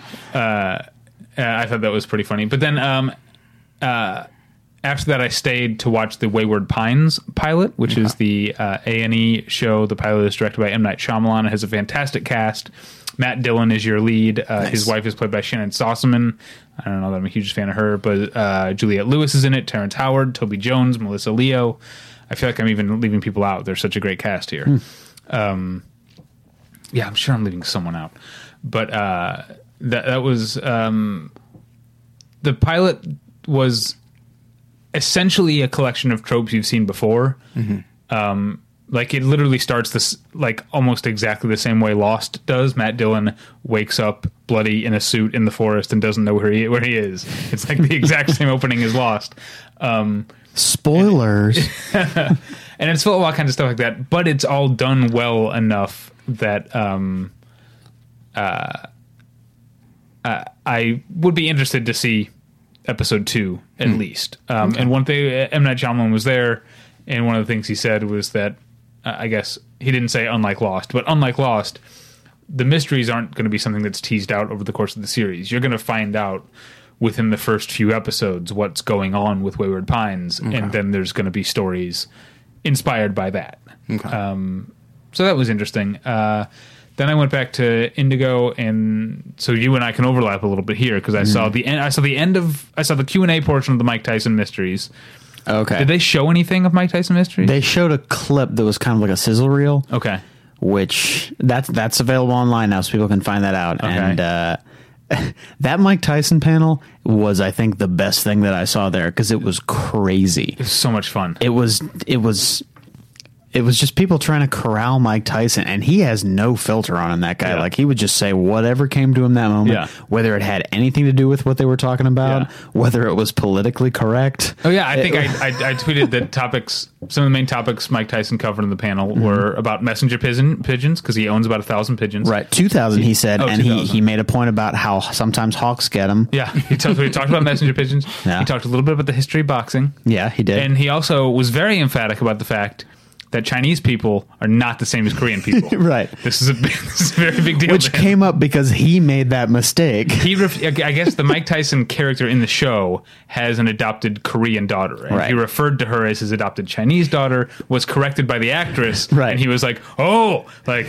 they're not the same." He wasn't. The funny part was like he was. It wasn't even that he was corrected by that or, or by her earlier in the panel without any frame of reference for anybody in the room. Uh, the uh, the uh, moderator Rob Corddry asks him like, "You've done a lot of things in in your life. Like, what?" I think he was just trying to say like, "You've had an amazing life. Like, a lot of different things have happened to you." Which Mike then which then Mike Tyson said, "Well, I've never adopted a Chinese baby," and we don't know what he's talking about. Like it seems but like apparently, that's a reference to the show, Right. But you didn't know that at the time, exactly. And then when she later on says, "Oh, I play a, I play a, a Korean baby that's left on his doorstep," he Mike Tyson butts in to say, "Oh, I thought she was Chinese." Just, I want to make very clear, Right, and Rob, not the same. Rob Corddry said sarcastically, "Same thing," making a joke, Mm-hmm. and I'm not sure that Mike Tyson knew he was making a joke, and he said, "No, they are not," and then was very emphatic in making sure everyone understood that they were not. Uh, my other favorite thing, uh, Tyler, you will love and hate this Oh, all right. because I'll try to focus on the positive. Well, here's the thing. I, again, I tweeted about this too. When someone who's one of the people asking the question makes a joke and it works, and the panel and the audience laughs, it's like, great, that was funny. I'm terrified of how many people are now going to be inspired to try and joke around with Corddry and Mike Tyson. But there was a guy who stepped up and he was like, Mr. Tyson, I've been a lifelong fan. And Mike Tyson was like, You're about 12 fucking years old. How long, like, what does that mean? Like, a lifelong fan. And so they, like, joked about that. And it, it's a guy who was probably late twenties, I would guess. Yeah, I would. Yeah, twenty something. Uh, and so they, they joke about that for a while, and it comes back to him, and he goes, uh, "Thank you, I'm actually 13. Uh, and everyone laughed, And it got a huge, Yeah, li- including Rob Corddry. Yeah, yeah. yeah. And uh, and it was very funny, but I also was like, oh, that's he might have spawned a generation of obnoxious question askers with that one with that one thing. That clip is online. I think I found it. Oh, I was, okay. I'm, I've been trying to find clips of Mike Tyson saying some of the things that he said because they were fantastic, um, and I haven't been able to find a lot. But that that is one of the clips that's available online. Okay. Uh, after that was Robot Chicken, which I don't watch um, uh, for a reason because I don't like it. Uh, are you you're a Robot Chicken fan? Uh, I liked some of the stuff that they did in the first season, but I uh, I don't know. I don't really watch it. I don't really watch it now. I, I think it's become derivative. It's kind of a lot of. It's so many nostalgia jokes and it's so many uh, poop and masturbation jokes that I'm like, eh, that only that doesn't go very far for me. yeah, that's the worst. Yeah. Um, yeah, and they, they showed a whole, I guess, episode or like a special they yeah. did. Which Um, that special is up on uh, Adult Swim now. I think you can watch the whole thing. It's called the, I guess it's, the character's name is Bitch Pudding, yeah. and it's the Bitch Pudding special or something like that. Th- uh, See, th- this is well. I don't want to go too much into it, but the, that's one of the things about Robot Chicken. Like, I think it's kind of a funny idea that in the strawberry shortcake world, they created a character called Bitch Pudding, who's just terrible. Like, that's funny, right. But then the execution is just like, uh, what are we just going to see her being mean for, 11 minutes, Yeah, yeah. it's it's But they get crazy voice, like, because within the Bitch Pudding Strawberry Shortcake thing, they did a Smurfs parody, and they Yeah. had Billy Bob Thornton as Yeah. the, like, essential, essential, essentially the Papa Smurf.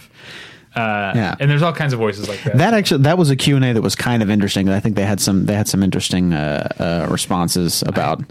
I, I kind of love that uh, that uh, Breckin Meyer called out Jennifer Love Hewitt for saying that she wanted to be on the show, and then and then turns him down every time. Yeah, that is funny actually. Uh, yeah, he was like, yeah, three times she said she wanted to be on the show. Three times she turned us down. She's like, we did two Talking Cat movies together, and now Yeah. I'm officially saying you're not allowed to be on the show. And he said, "I don't want to say any names, but uh, like let, let's call her Benifer Glove Fluid or something like that." Yeah, um, that was kind of funny, but mostly I didn't like that panel because I don't think, I think Seth Green and Breckin Meyer are people who can definitely be funny as actors when they're given a funny script, Mm-hmm. but I don't think they're extemporaneously funny the way that Rob Corddry is, uh, and so I found it kind of awkward. yeah. Okay, after that was Bob's Burgers, which is a show I don't watch regularly, but was a blast of a panel. I, I like that a lot. I thought mm, I was telling this to somebody afterwards. Kristen Schaal was great on that panel, which I didn't expect because I know a lot of her stand up comedy comedy can be a little bit alienating. Like that whole Right. Kristen Schaal is a horse thing. If you've ever seen or heard any of that, it's like uh. 15 minutes of them singing the same song while she does a uh-huh. dance. Um, so it's it's one of those things that it's it's it's weird comedy. Like people, some people like Yeah. it, but some people hate it. Yeah, I've so liked a lot of her stuff. I kind of expected it to be that sort of thing, and she was so like in tune with the audience. She knew what they wanted to hear. She could organically, like, she organically got people to do the voices of the characters, Yeah. without making it obvious. That guy came up with his ukulele, and she was like, "Well, he wants to play the ukulele. Let's hear it." And everybody cheered. Like, Yeah. she made those things fun. But I also like that there were twice when John Roberts said to some when someone asked a question, asked a good question, where he'd be like, "You're coming to dinner with us." And Schaal was like, "No, no." Like, And then I love. I love that the polar opposite. Uh, Jon Benjamin just doesn't care about anything. When the little girl came up, nine year old girl came up to ask a question, everyone's going, "Aw, aw." and then they applaud when she's done. Right. And he goes, kids get credit for doing nothing. Yeah, He's she like, fumbled her way she through that." fumbled her way through that. Uh, and then did you stay for Archer? I did stay for Archer as well. I was really happy with that because I didn't know. I guess if I had read the thing, I would have realized they're showing the first episode of season six, even though it doesn't premiere until January. And I didn't know that either. And I enjoyed that a lot. Although I'm a whole season and like four episodes behind. So Oh, I haven't seen the whole Archer Vice thing, which And apparently I- people don't like that much. I didn't like that much at all, actually. But um, I really like this. This is definitely a return to, Yeah. to form. Like it does the the spy stuff. Like constantly making jokes about how Right. everything is the same. right. Um, Yeah. uh, but yeah, there were some a lot of good jokes. But you know, the first episode of Archer Vice was good too. So I don't know if it'll stay that way. Um. I'm trying to think if there are any spoilers. Uh, for There- someone who hasn't seen season five. There were for me. Okay. Yeah. Like, uh, I guess uh, we don't want to say on the Yeah. Um, It, it, that's not a sort of show where I care a whole lot about spoilers. I do try and watch them in, in order, but uh, yeah. Um, earlier in the day too. I will say I think you were gone for it, but I was there for the Rick and Morty panel Oh, because I'm a that. huge fan of that show. I've heard it's great. I think that's we were talking earlier about the funniest shows on TV. That for Oh, me, right, that's yeah. one of the funniest shows on TV um, right now. They had uh, Dan Harmon was there and Justin. I think I think Roiland is how you say his name. Okay. um, who are the two creators of the show, and they were they were awesome. They were funny. Um, both of them came dressed as characters from the show, which I thought was a lot of fun. Um, and uh, yeah, I'm really looking forward to the next uh, next season of that one. They didn't have any kind of clips or anything like that, so it was you know if you were hoping for something like that, it might have been disappointing. But uh, I I enjoyed hearing them talk. Justin Roiland kept trying to play some rap song that he's apparently now a fan of. Like he kept trying to play it on the mic, and Dan Harmon kept smacking his hand down because he was like, "You can't play that. We're gonna get in trouble." um, all right. Uh, Archer, I'm trying to think who else was there. Uh, Aisha Tyler. Most who- of the cast was there. Yeah, not Jessica Walter. Yeah, Um, but yeah, pretty much everyone else: Amber Nash, Judy Greer, Chris Parnell, uh, Lucky Yates. Lucky Yates. Yeah, Um, who now has a he's now credited in the in the uh, That, that, yeah, I think That was a cool thing. that was true in Archer. I think Oh, was it? last Okay. season is when the first one that he was uh, in the opening credits. Um, but uh, Aisha Tyler, I, we're avoiding spoilers, but Aisha Tyler, I love Aisha Tyler, but she clearly misunderstood what happened at the end of Lost because she made some comments about the end of Lost that were just like I'm okay with people not liking the end of Lost, but if they don't understand what happened, then they don't have a leg to stand on. So I'm sorry, Aisha Tyler, you missed it. You probably need to go back and watch that again. um, anyway, uh, anything else on Thursday on Friday for for you? Um, is that when we did the? Is that when we were all at the um, the Shout Factory panel. There was that. That was the end of the day Friday. Yeah, when we Yeah. should end with that. If you have anything else, did you see any panels on Friday? Yeah, I That's when you were in Hall H. Yeah, you waltzed right in. Yes, that's true. Um, yeah, I was walking around with my with my friend uh, Danny, and uh, we thought, oh, let's try Indigo Ballroom, and then it's like, this is a long line. We're not doing that. So we were just going to walk back into the convention center, and happened to, to walk by a bunch of empty tents, uh, which is where the line is for Hall H. And I remember thinking, like, that's odd. I mean, are they done for the day? So I pulled up the schedule and was like, no, there's a big thing coming up. Uh, 20th Century Fox. That doesn't sound bad. So I asked one of the people. I said, "Is what's going on here?" I was re- I was really confused. Surely this couldn't this couldn't be. It couldn't be. And she said, "There's no line right now." I said, "Okay, okay. what?" And so uh, we just walked right in and uh, or waltzed. we waltzed in, yes. Um, and uh, there were a few minutes into the uh, Maze Runner panel, which of course you and I saw a panel about that at WonderCon. Right. And um, Were you there when Dylan Dylan O'Brien dropped a huge spoiler by accident? apparently, I was in the bathroom during that. Okay. Uh, oh yeah, I didn't mention that Lois Lowry during the Giver panel, like almost literally the first thing out of her mouth would be considered uh, by people who care too much about spoilers a big spoiler, and it's kind of that was like my favorite thing. I thought that was very funny uh, because it's the kind of spoiler that like I guess if you don't know the story, you might think like, wow, did she just give away the ending? But it's not like that's she gave away something about the ending, but hardly any of it.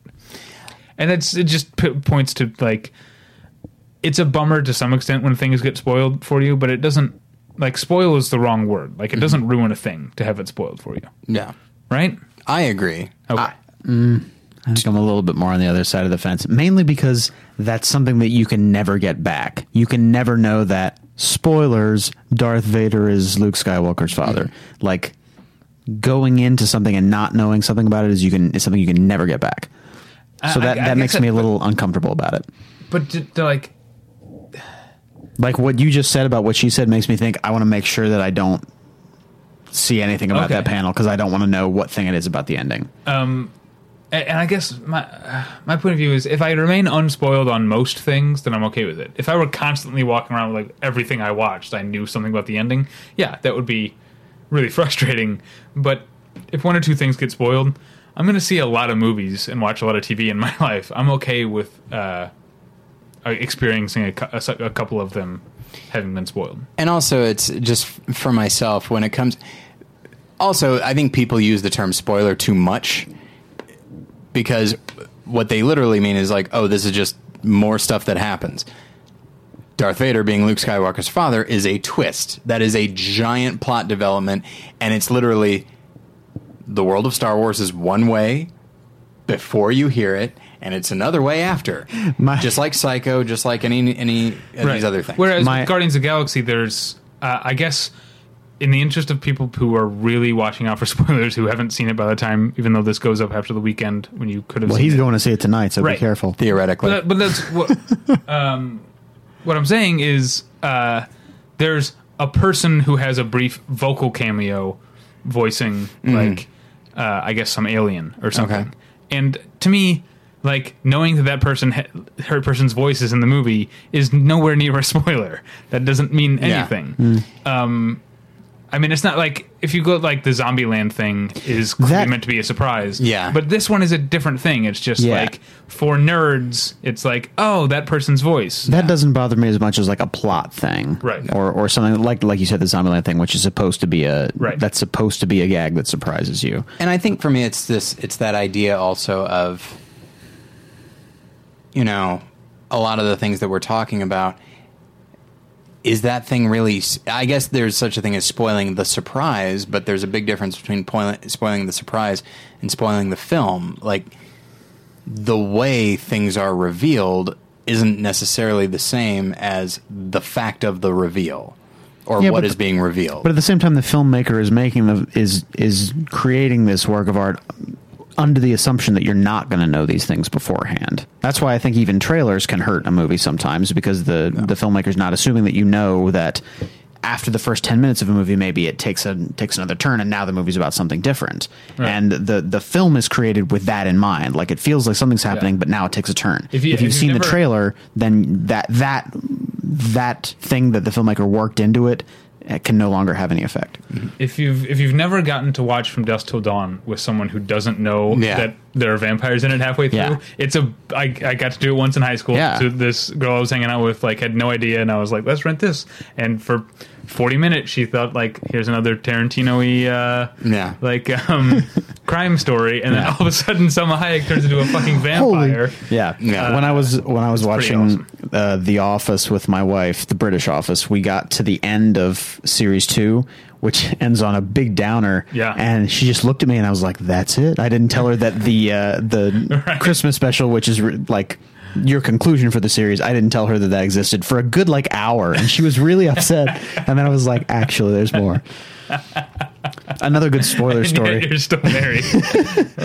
Another good spoiler story is speaking of Star Wars. My my dad tells the story, and, and I, it cracks me up that uh, when Empire Strikes Back came out, some friends of theirs had seen it, and they were like, "Oh, you got to go see it. It's great." And my dad was like, "Well, just don't tell me anything about it because I really want to see it." And she's like, "Well, this won't." This woman says, "This won't give anything away." But Darth Vader is Luke Skywalker's father. It's like the biggest spoiler in film history. And she's like, "This won't give anything away. Don't worry about it."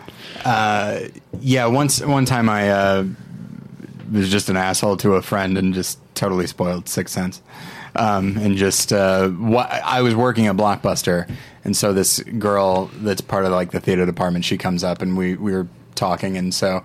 And we had kind of a vaguely flirty type of relationship where we just kind of take these little verbal jabs at each other, and then so I was going through my usual spiel. I'm like, okay, so this is a one day rental, so it'll be due back tomorrow, and Bruce Willis is dead the whole time, and gonna, and uh, and it took her a minute to realize what I had just said, uh, and so she goes, she goes, okay.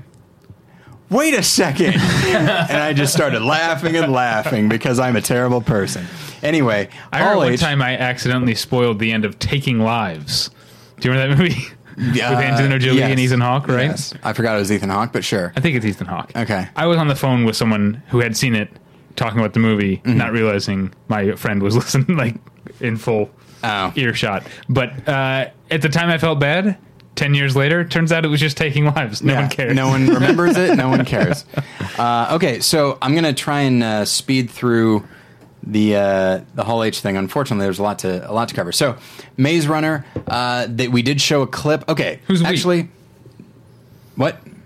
What did I say? You said we did show a clip. We did show. You well, work, we. you work for Tyler is the executive producer of Maze Oh. Runner. I Did you feel like I. Sh- I feel like I've said that already, right? I produced the Maze, Maze Runner. Um, so uh, actually, before I get to that, I'll, I'll speak to the thing in general. Um, so okay, Hall H is like the this is like the first time I really I got a little bit at WonderCon because of the same moderator, Ralph something or other. Machio Ralph Macchio, that's him. That's what he does now. Uh, he Oh, I didn't say the DreamWorks thing was moderated by Craig Ferguson, which uh, Oh, that's cool. sign off A plus. Craig Oh, Ferguson course. should also Of always course. moderate panels now. Awesome. So I think this might have been my first instance of a really like hitting hard, selling you this film, whether you want it or not. Like it's the this is the first time I really got that on a huge scale, and I had what can only be described as a physical response to it. Like I felt like not nauseous or nauseated, pardon me, but just like I it just it it was just like a like in the pit of my stomach. because I just felt bad listening to this because it's one thing you know it, it's stuff But you like didn't get this at WonderCon. I didn't get at WonderCon because they only showed a trailer and then there was basic Q and A.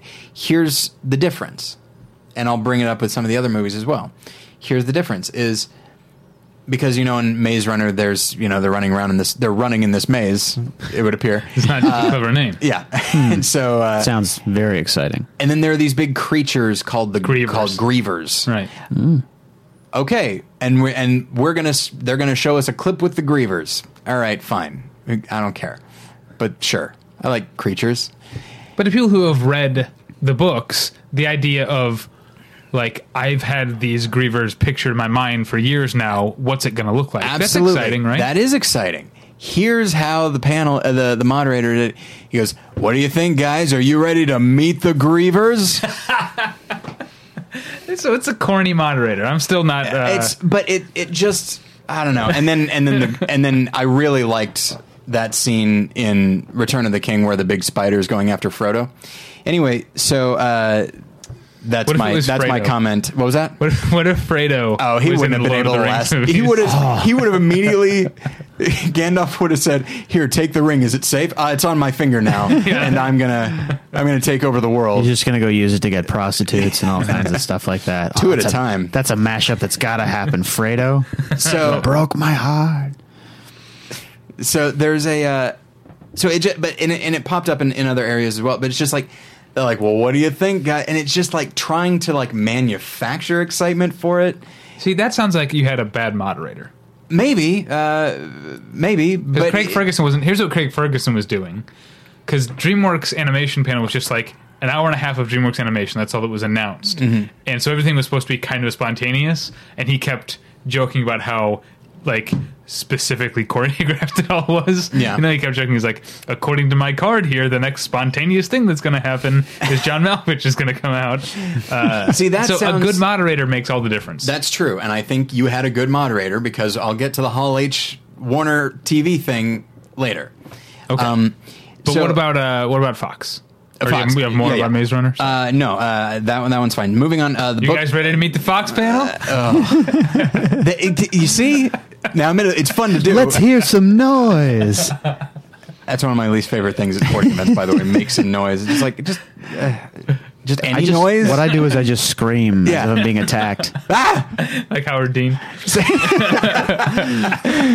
So okay, uh, we saw the panel for Book of Life, which made it might have been my favorite part of Comic Con this year. It was uh, produced by Guillermo del Toro. Okay. Uh, directed by a guy whose name I wish I remembered. I believe his last name is Gutierrez.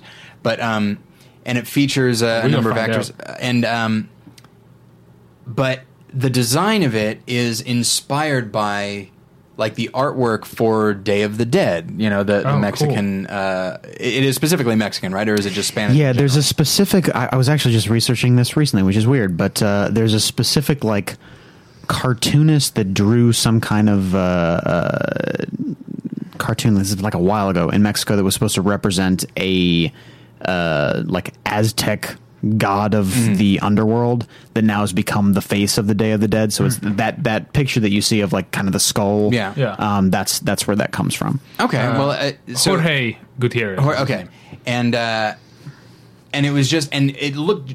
I'll say this: the script looks like it's just kind of whatever. Who cares? But it looks so beautiful. I mean, it looks very. Uh, it looks unique. I feel like a lot of animated films look the same Yeah. these days. This I- one looked great. I think that's that's cool. That makes me want to see it. From from just you telling me about it, it Yeah. sounded interesting. um, and it just looks like it's really full of life. And then there's and they incorporate songs into it, like modern day songs, and it's very strange, like a character singing "Creep" to somebody. So I'm not sure if I like that. But then there comes a moment where there's just Does a he say slight. you're so fucking special? He does, but he adds, he actually adds a few. Fuck, you're so fucking special. Motherfucker, damn special. um, so, uh, but then there's, as far as I can tell, the Biz Markie song. Uh, uh, sorry, I'm I'm blanking. Is it called "You Got What I Need"? I think that's what. Yeah, yeah. Okay. Yeah. That song, from what I can tell, it's in the film for about I don't know ten seconds. It's like a joke. They bring Biz Markie out to sing the song at the panel, and we're all singing along.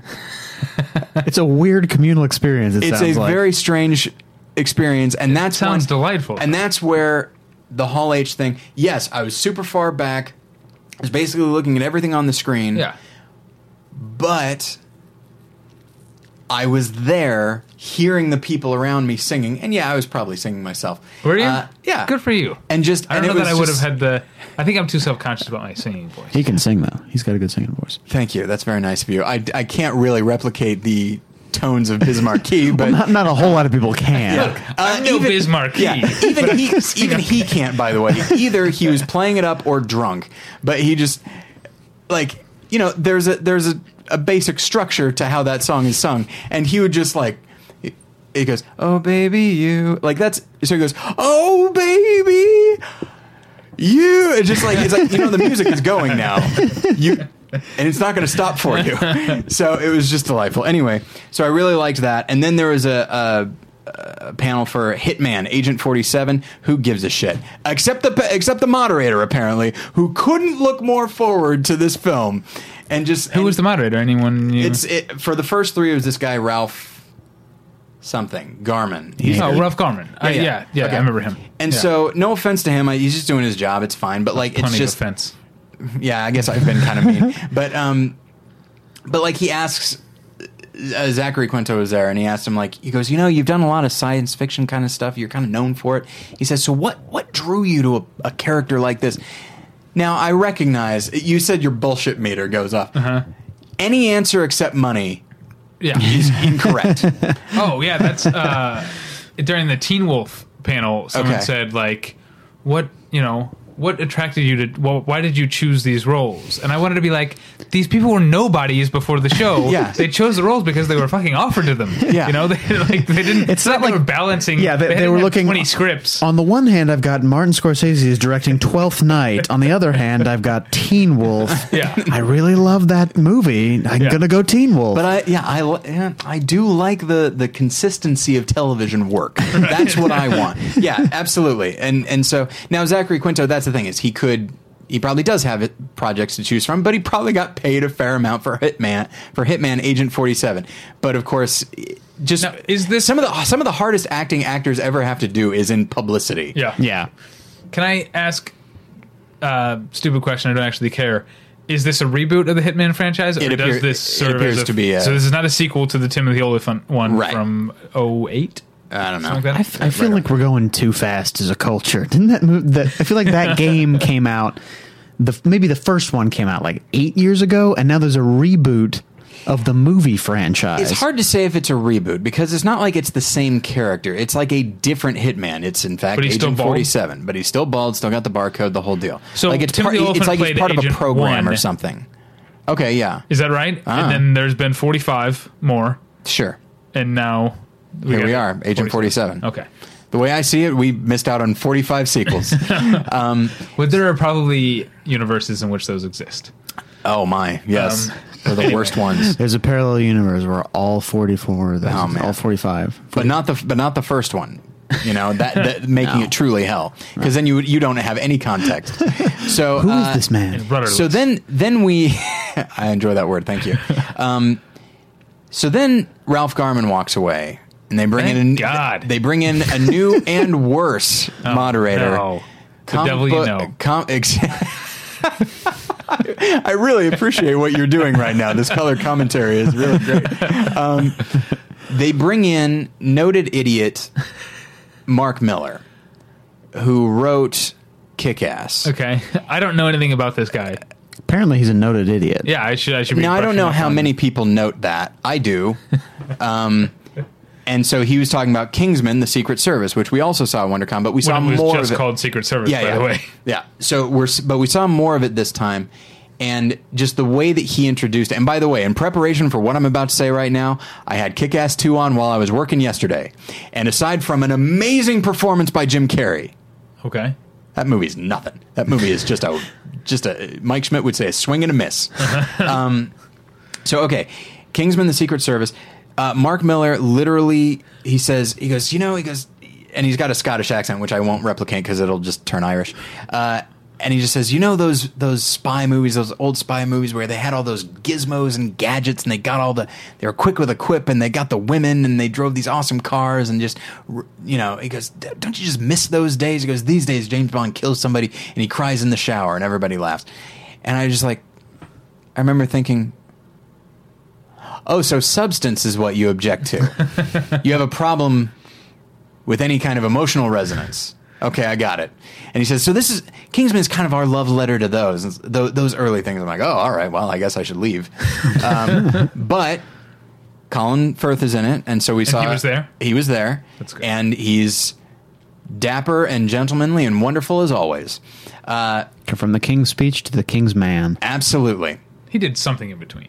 Did he? not that I can think of. I don't think so. No, he did that uh, Devil's Knot, which he's pretty good at actually. But uh, anyway, so so we saw this clip, and it's got some neat action in it, and uh, eh, but it's it's like when you were a kid and you learned a, a curse word, and you would just try and use it whenever you could. Yeah, yeah. And you have no concept for when it actually works. Uh-huh. That is how Kingsman, the Secret Service, is, as far as I can tell, with awesome violence. Uh-huh. It- for example, uh, when we have we have a character who's like a member of the Kingsman Secret Service Mm-hmm. group, uh, so a guy that we're rooting for, he comes in and very efficiently just takes out a room full of thugs. And it's like, oh, kick, that, that's pretty kick ass. I like it. Kick ass, quite literally. Mm-hmm. Yeah. And um, It's pretty King's man. yeah. and so he uh and then there's this moment where like he's standing there looking cool and we're we are on this man's side. We like this person. and then like you hear this like and you see this flash of silver and you see the guy standing there looking confused and then you see him just start to like slide and he's been cut in half vertically and uh, and so he he drops in half and everyone in the auditorium is like whoa, whoa, whoa. and I was like this is a guy we are on board with why are you making his death high five awesome like we're And that could just be context, though, or lack of context, seeing as you're just seeing clips, right? Um, maybe, but there I, I didn't give full context for the scene either. Okay. Um, this guy is rescuing somebody we're on board. We're on board with this person played by Mark Hamill, uh, doing a British accent and sounding a lot like the Joker from Batman the Animated Series. But anyway, um, so we are definitely on board with this guy. And then the villain played oh by Samuel Jackson with a pretty obvious gay lisp. Weird. Really? It's very weird. that is a choice. But that would be surprising had I not heard everything Mark Millar just said and seen everything I had just seen.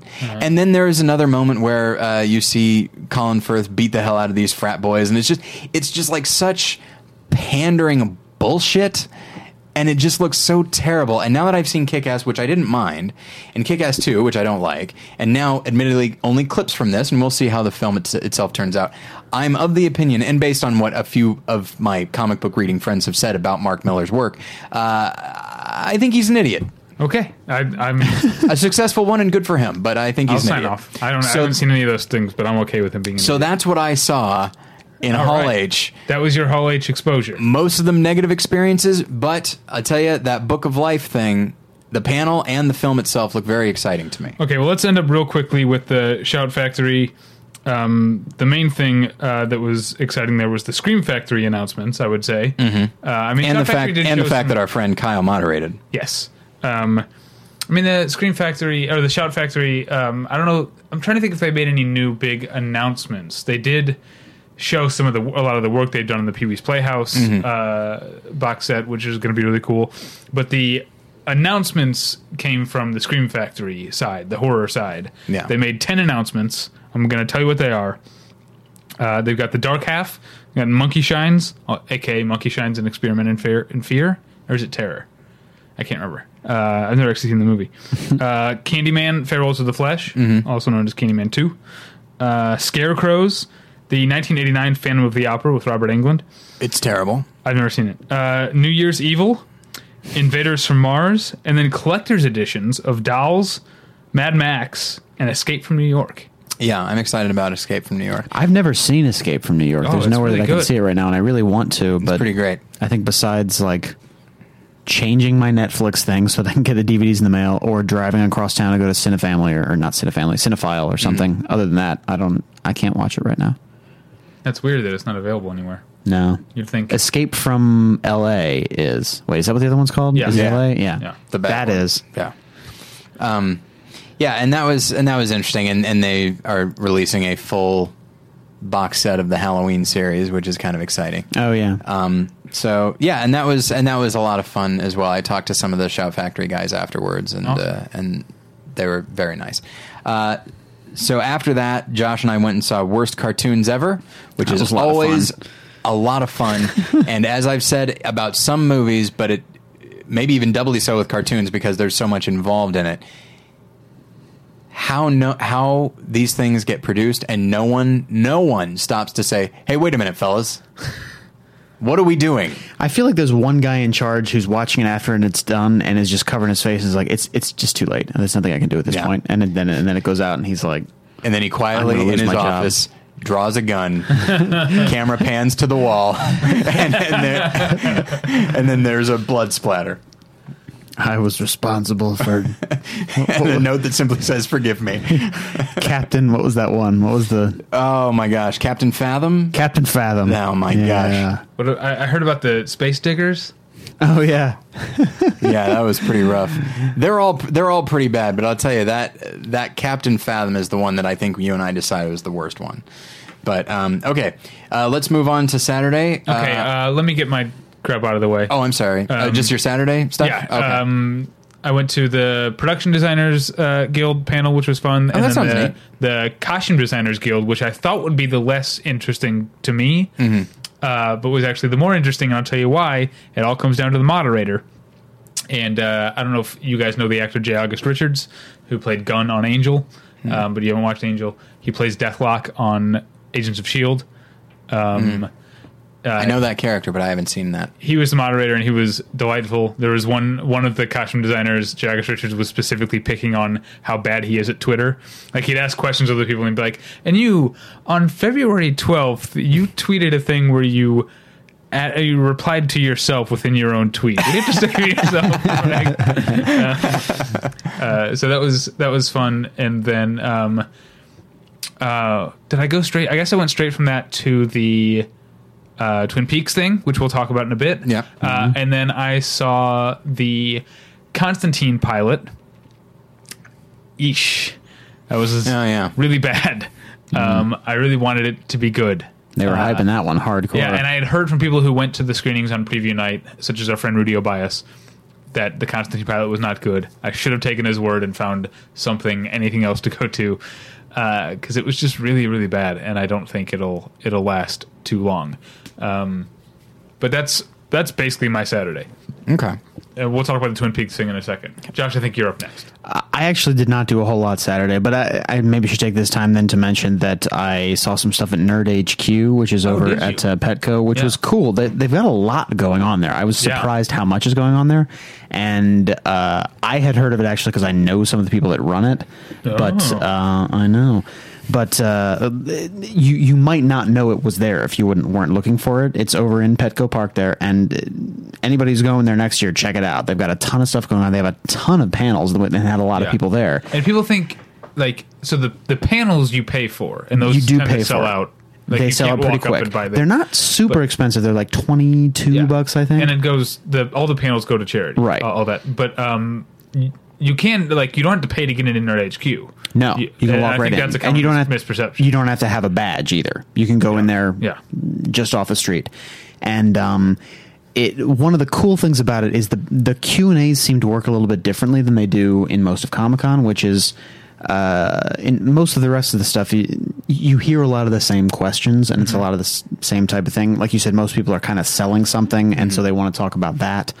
Um, the Nerd HQ ones felt a lot more like you you could just ask them whatever you wanted to. So Yeah. people were asked. I went to one panel there and uh, for uh, Intruders, which I guess is a BBC America show, which looks kind of interesting. I couldn't tell too much about it, but um, one of the actors in it apparently was a big part on Doctor Who. I have I have no knowledge of Doctor Who, so I don't know who he was, but. Uh, he uh, people were asking him questions about that or people were asking uh, Mira Sorvino was there. They were asking her questions about like her influences in getting into film. So it was kind of interesting. It was more of a, a more of a general Q&A and you got to I feel like you got to hear more that you might not have heard in a regular panel. So it was pretty cool. And I would uh, yeah I would definitely recommend people checking that out.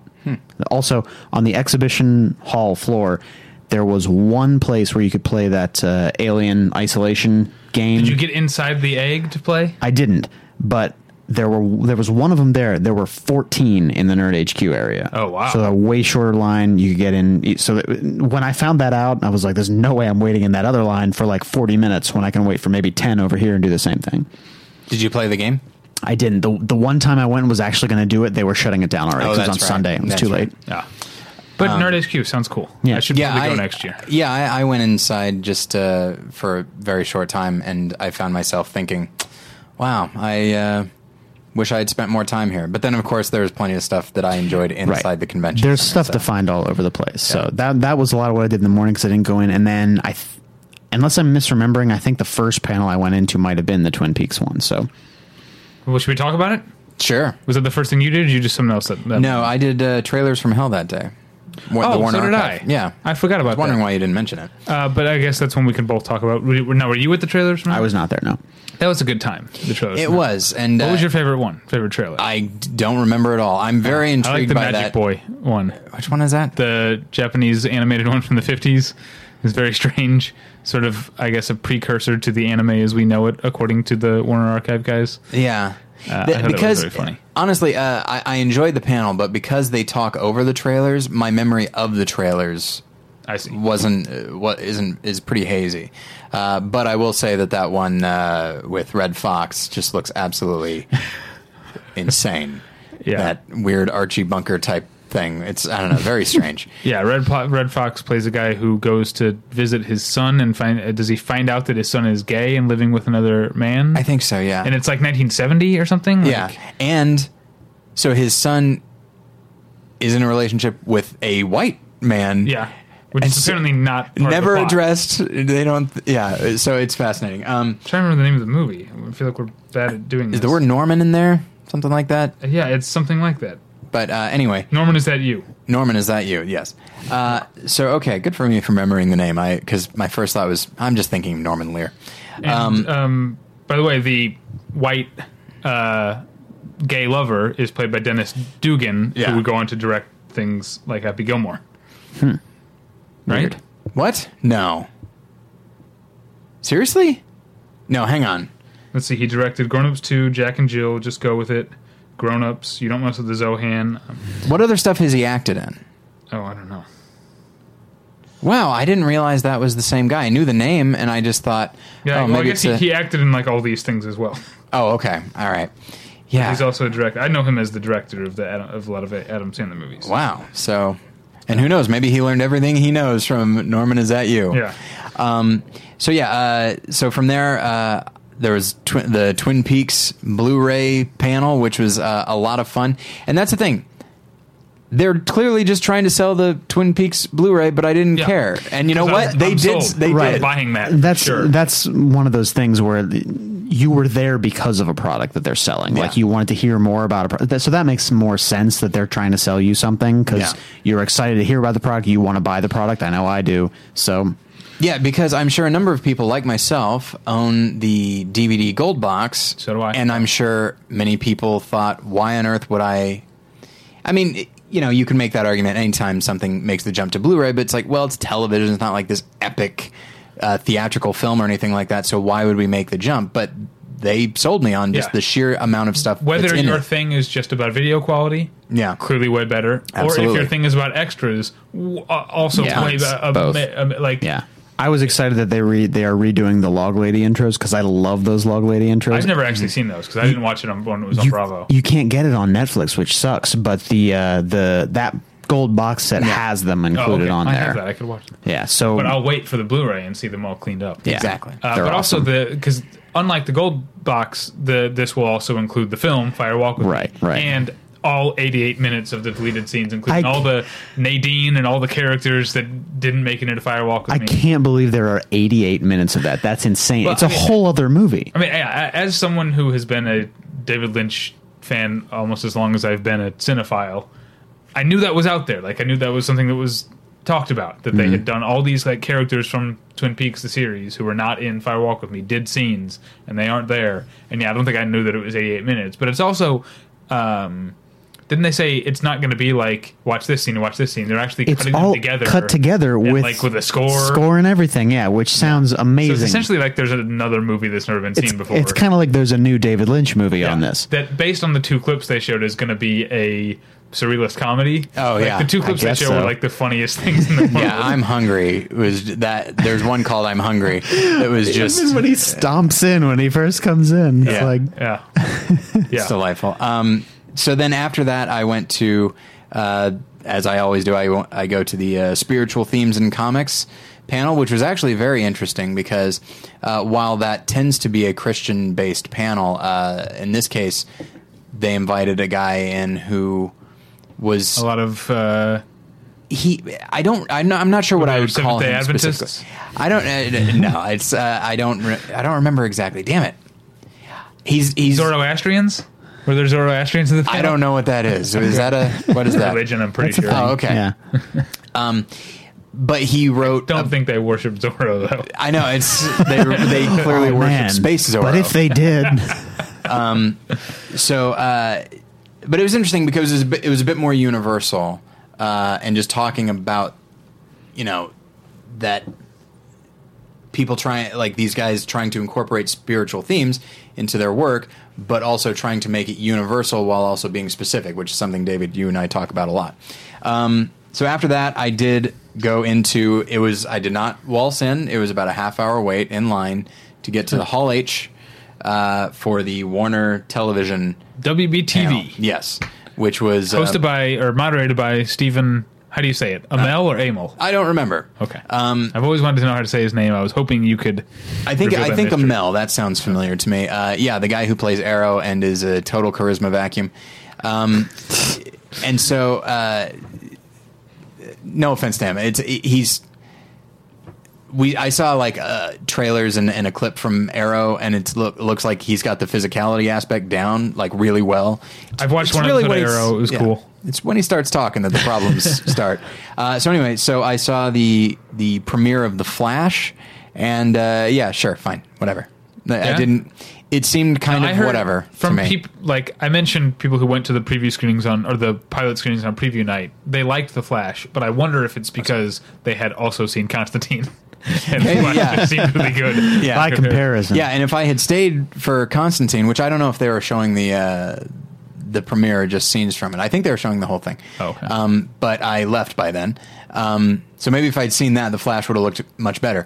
But after the Flash, I saw Gotham, which is frankly the reason I was there, and Right. apparently the reason a lot of people were there because there was a mass exodus after it was over. Um, and I really responded to it. I Oh, thought it was visually, I thought it was a nice blend of the Tim Burton, Christopher Nolan, Batman the Animated Series universes, uh, thus making it very much its own thing. I thought the acting was good all around. Donal Logue, always dependable. He plays uh, Harvey Bullock, if that means anything to you. Um, I I really I like the ensemble nature that Bruce Wayne is still a, a, a character and Alfred's still a character, but they're not the main character. If there is a lead, it is Jim Gordon. Um, but yeah, it just I, I really I don't know I if they keep if the series keeps going at this level of quality, I will be very excited.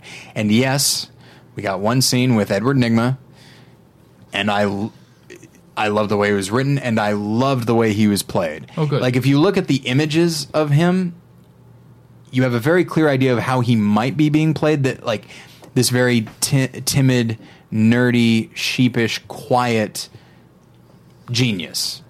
That's based on just the images. You actually watch the film, and he's he's arrogant. Pilot. Uh, what was that? Oh, sorry. You watch the pilot. you see that he's arrogant. He talks fast. His scene goes by fast because he talks so fast. Um, and it's and it's just really neat eh, because he is genuinely brilliant. He plays a forensic uh, sounds- investigator. Uh, uh, have you watched Sherlock with Benedict Cumberbatch? Yes. Is he like their version of Moriarty? Because that's what I'm calling. not- Based on your description, that's yeah, kind of what he's not quite as uh, purposefully playful as the, as I see. Moriarty is, but he it's not unlike that. And just and you see just this rivalry between Bullock, who's just this no nonsense kind of guy, and then this brilliant guy who just enjoys toying with people a little bit. Like even though he's not a villain yet, he's still kind of an asshole, and uh, so I'm excited to see more of him. I love the guy playing the Penguin. From what it's from what I've heard, the first season will be about the rise of the Penguin. Okay. And if this is how he's being played and how he's being written, I can't wait to see it. So And is Bruce Wayne in the pilot? yes, he is. Okay, and he's how old? Thirteen. He's however old he he's like ten or eleven. Oh, He's- wow. The the first scene is the death of the Waynes. Okay.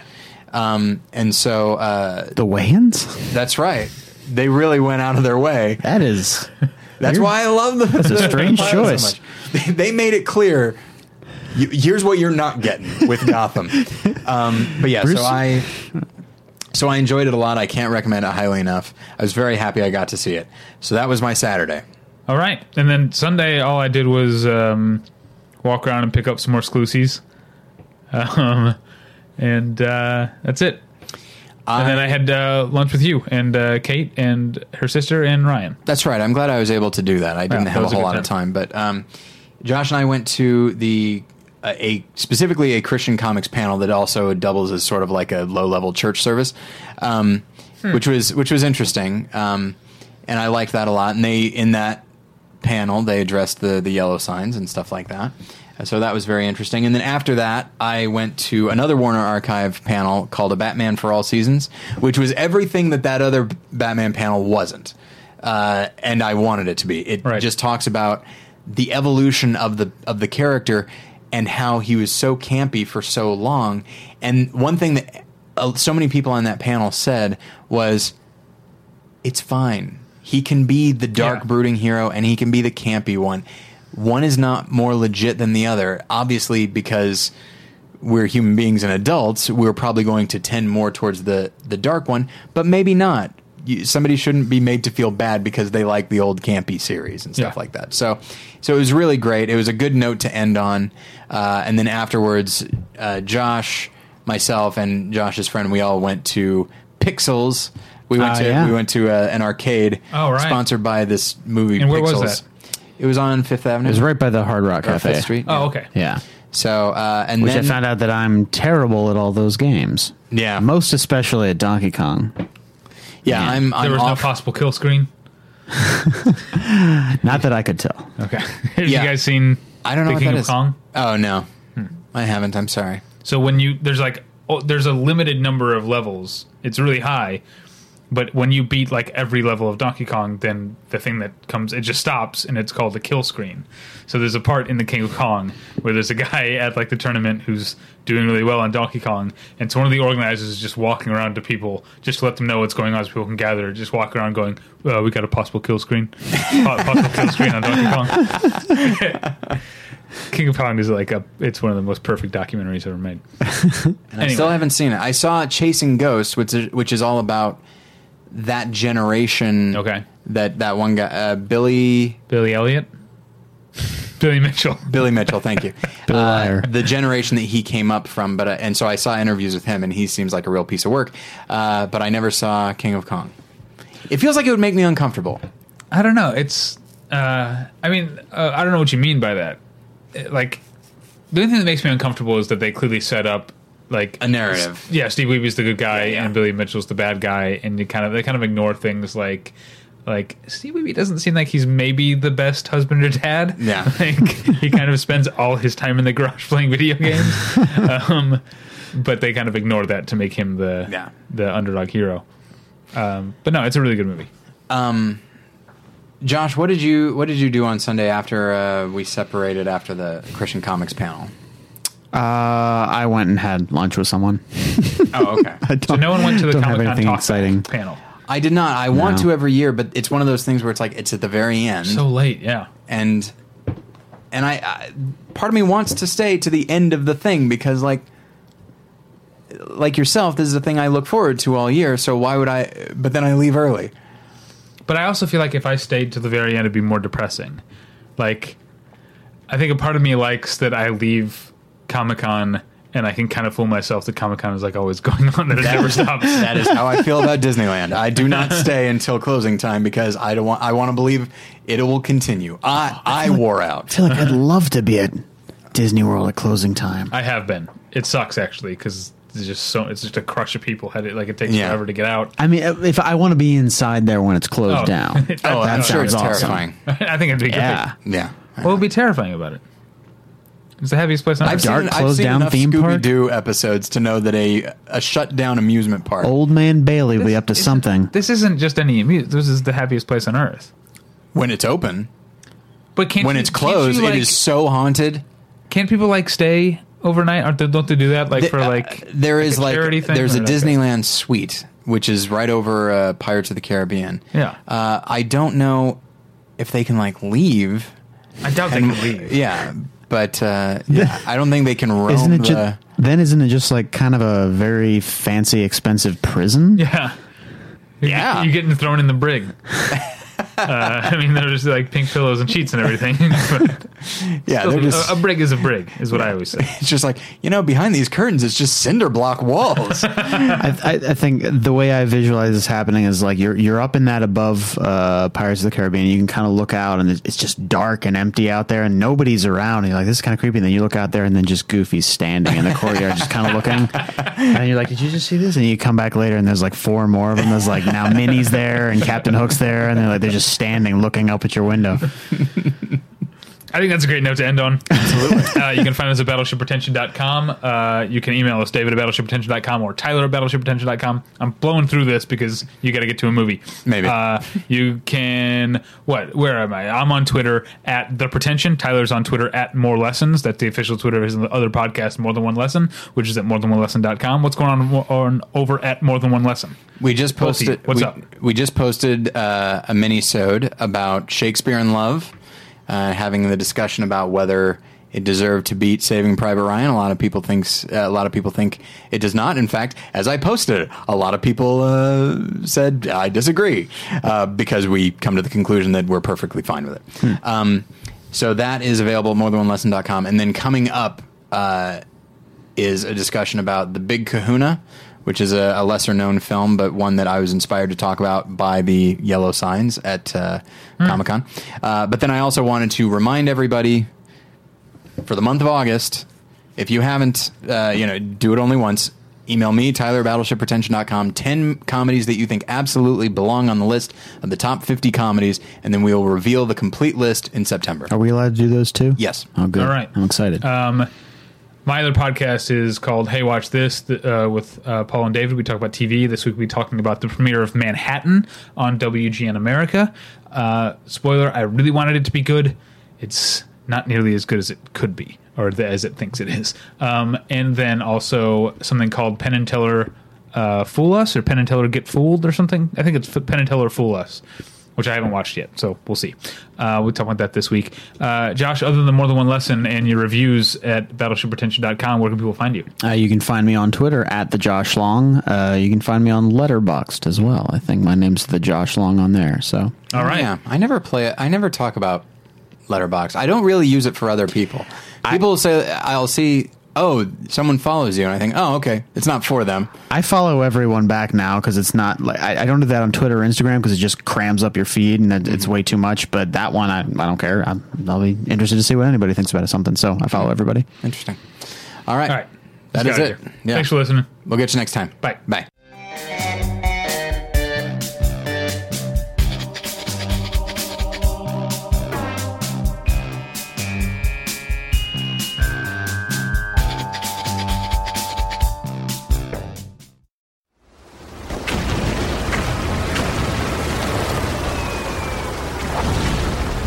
This program is a proud member of the Battleship Pretension Fleet.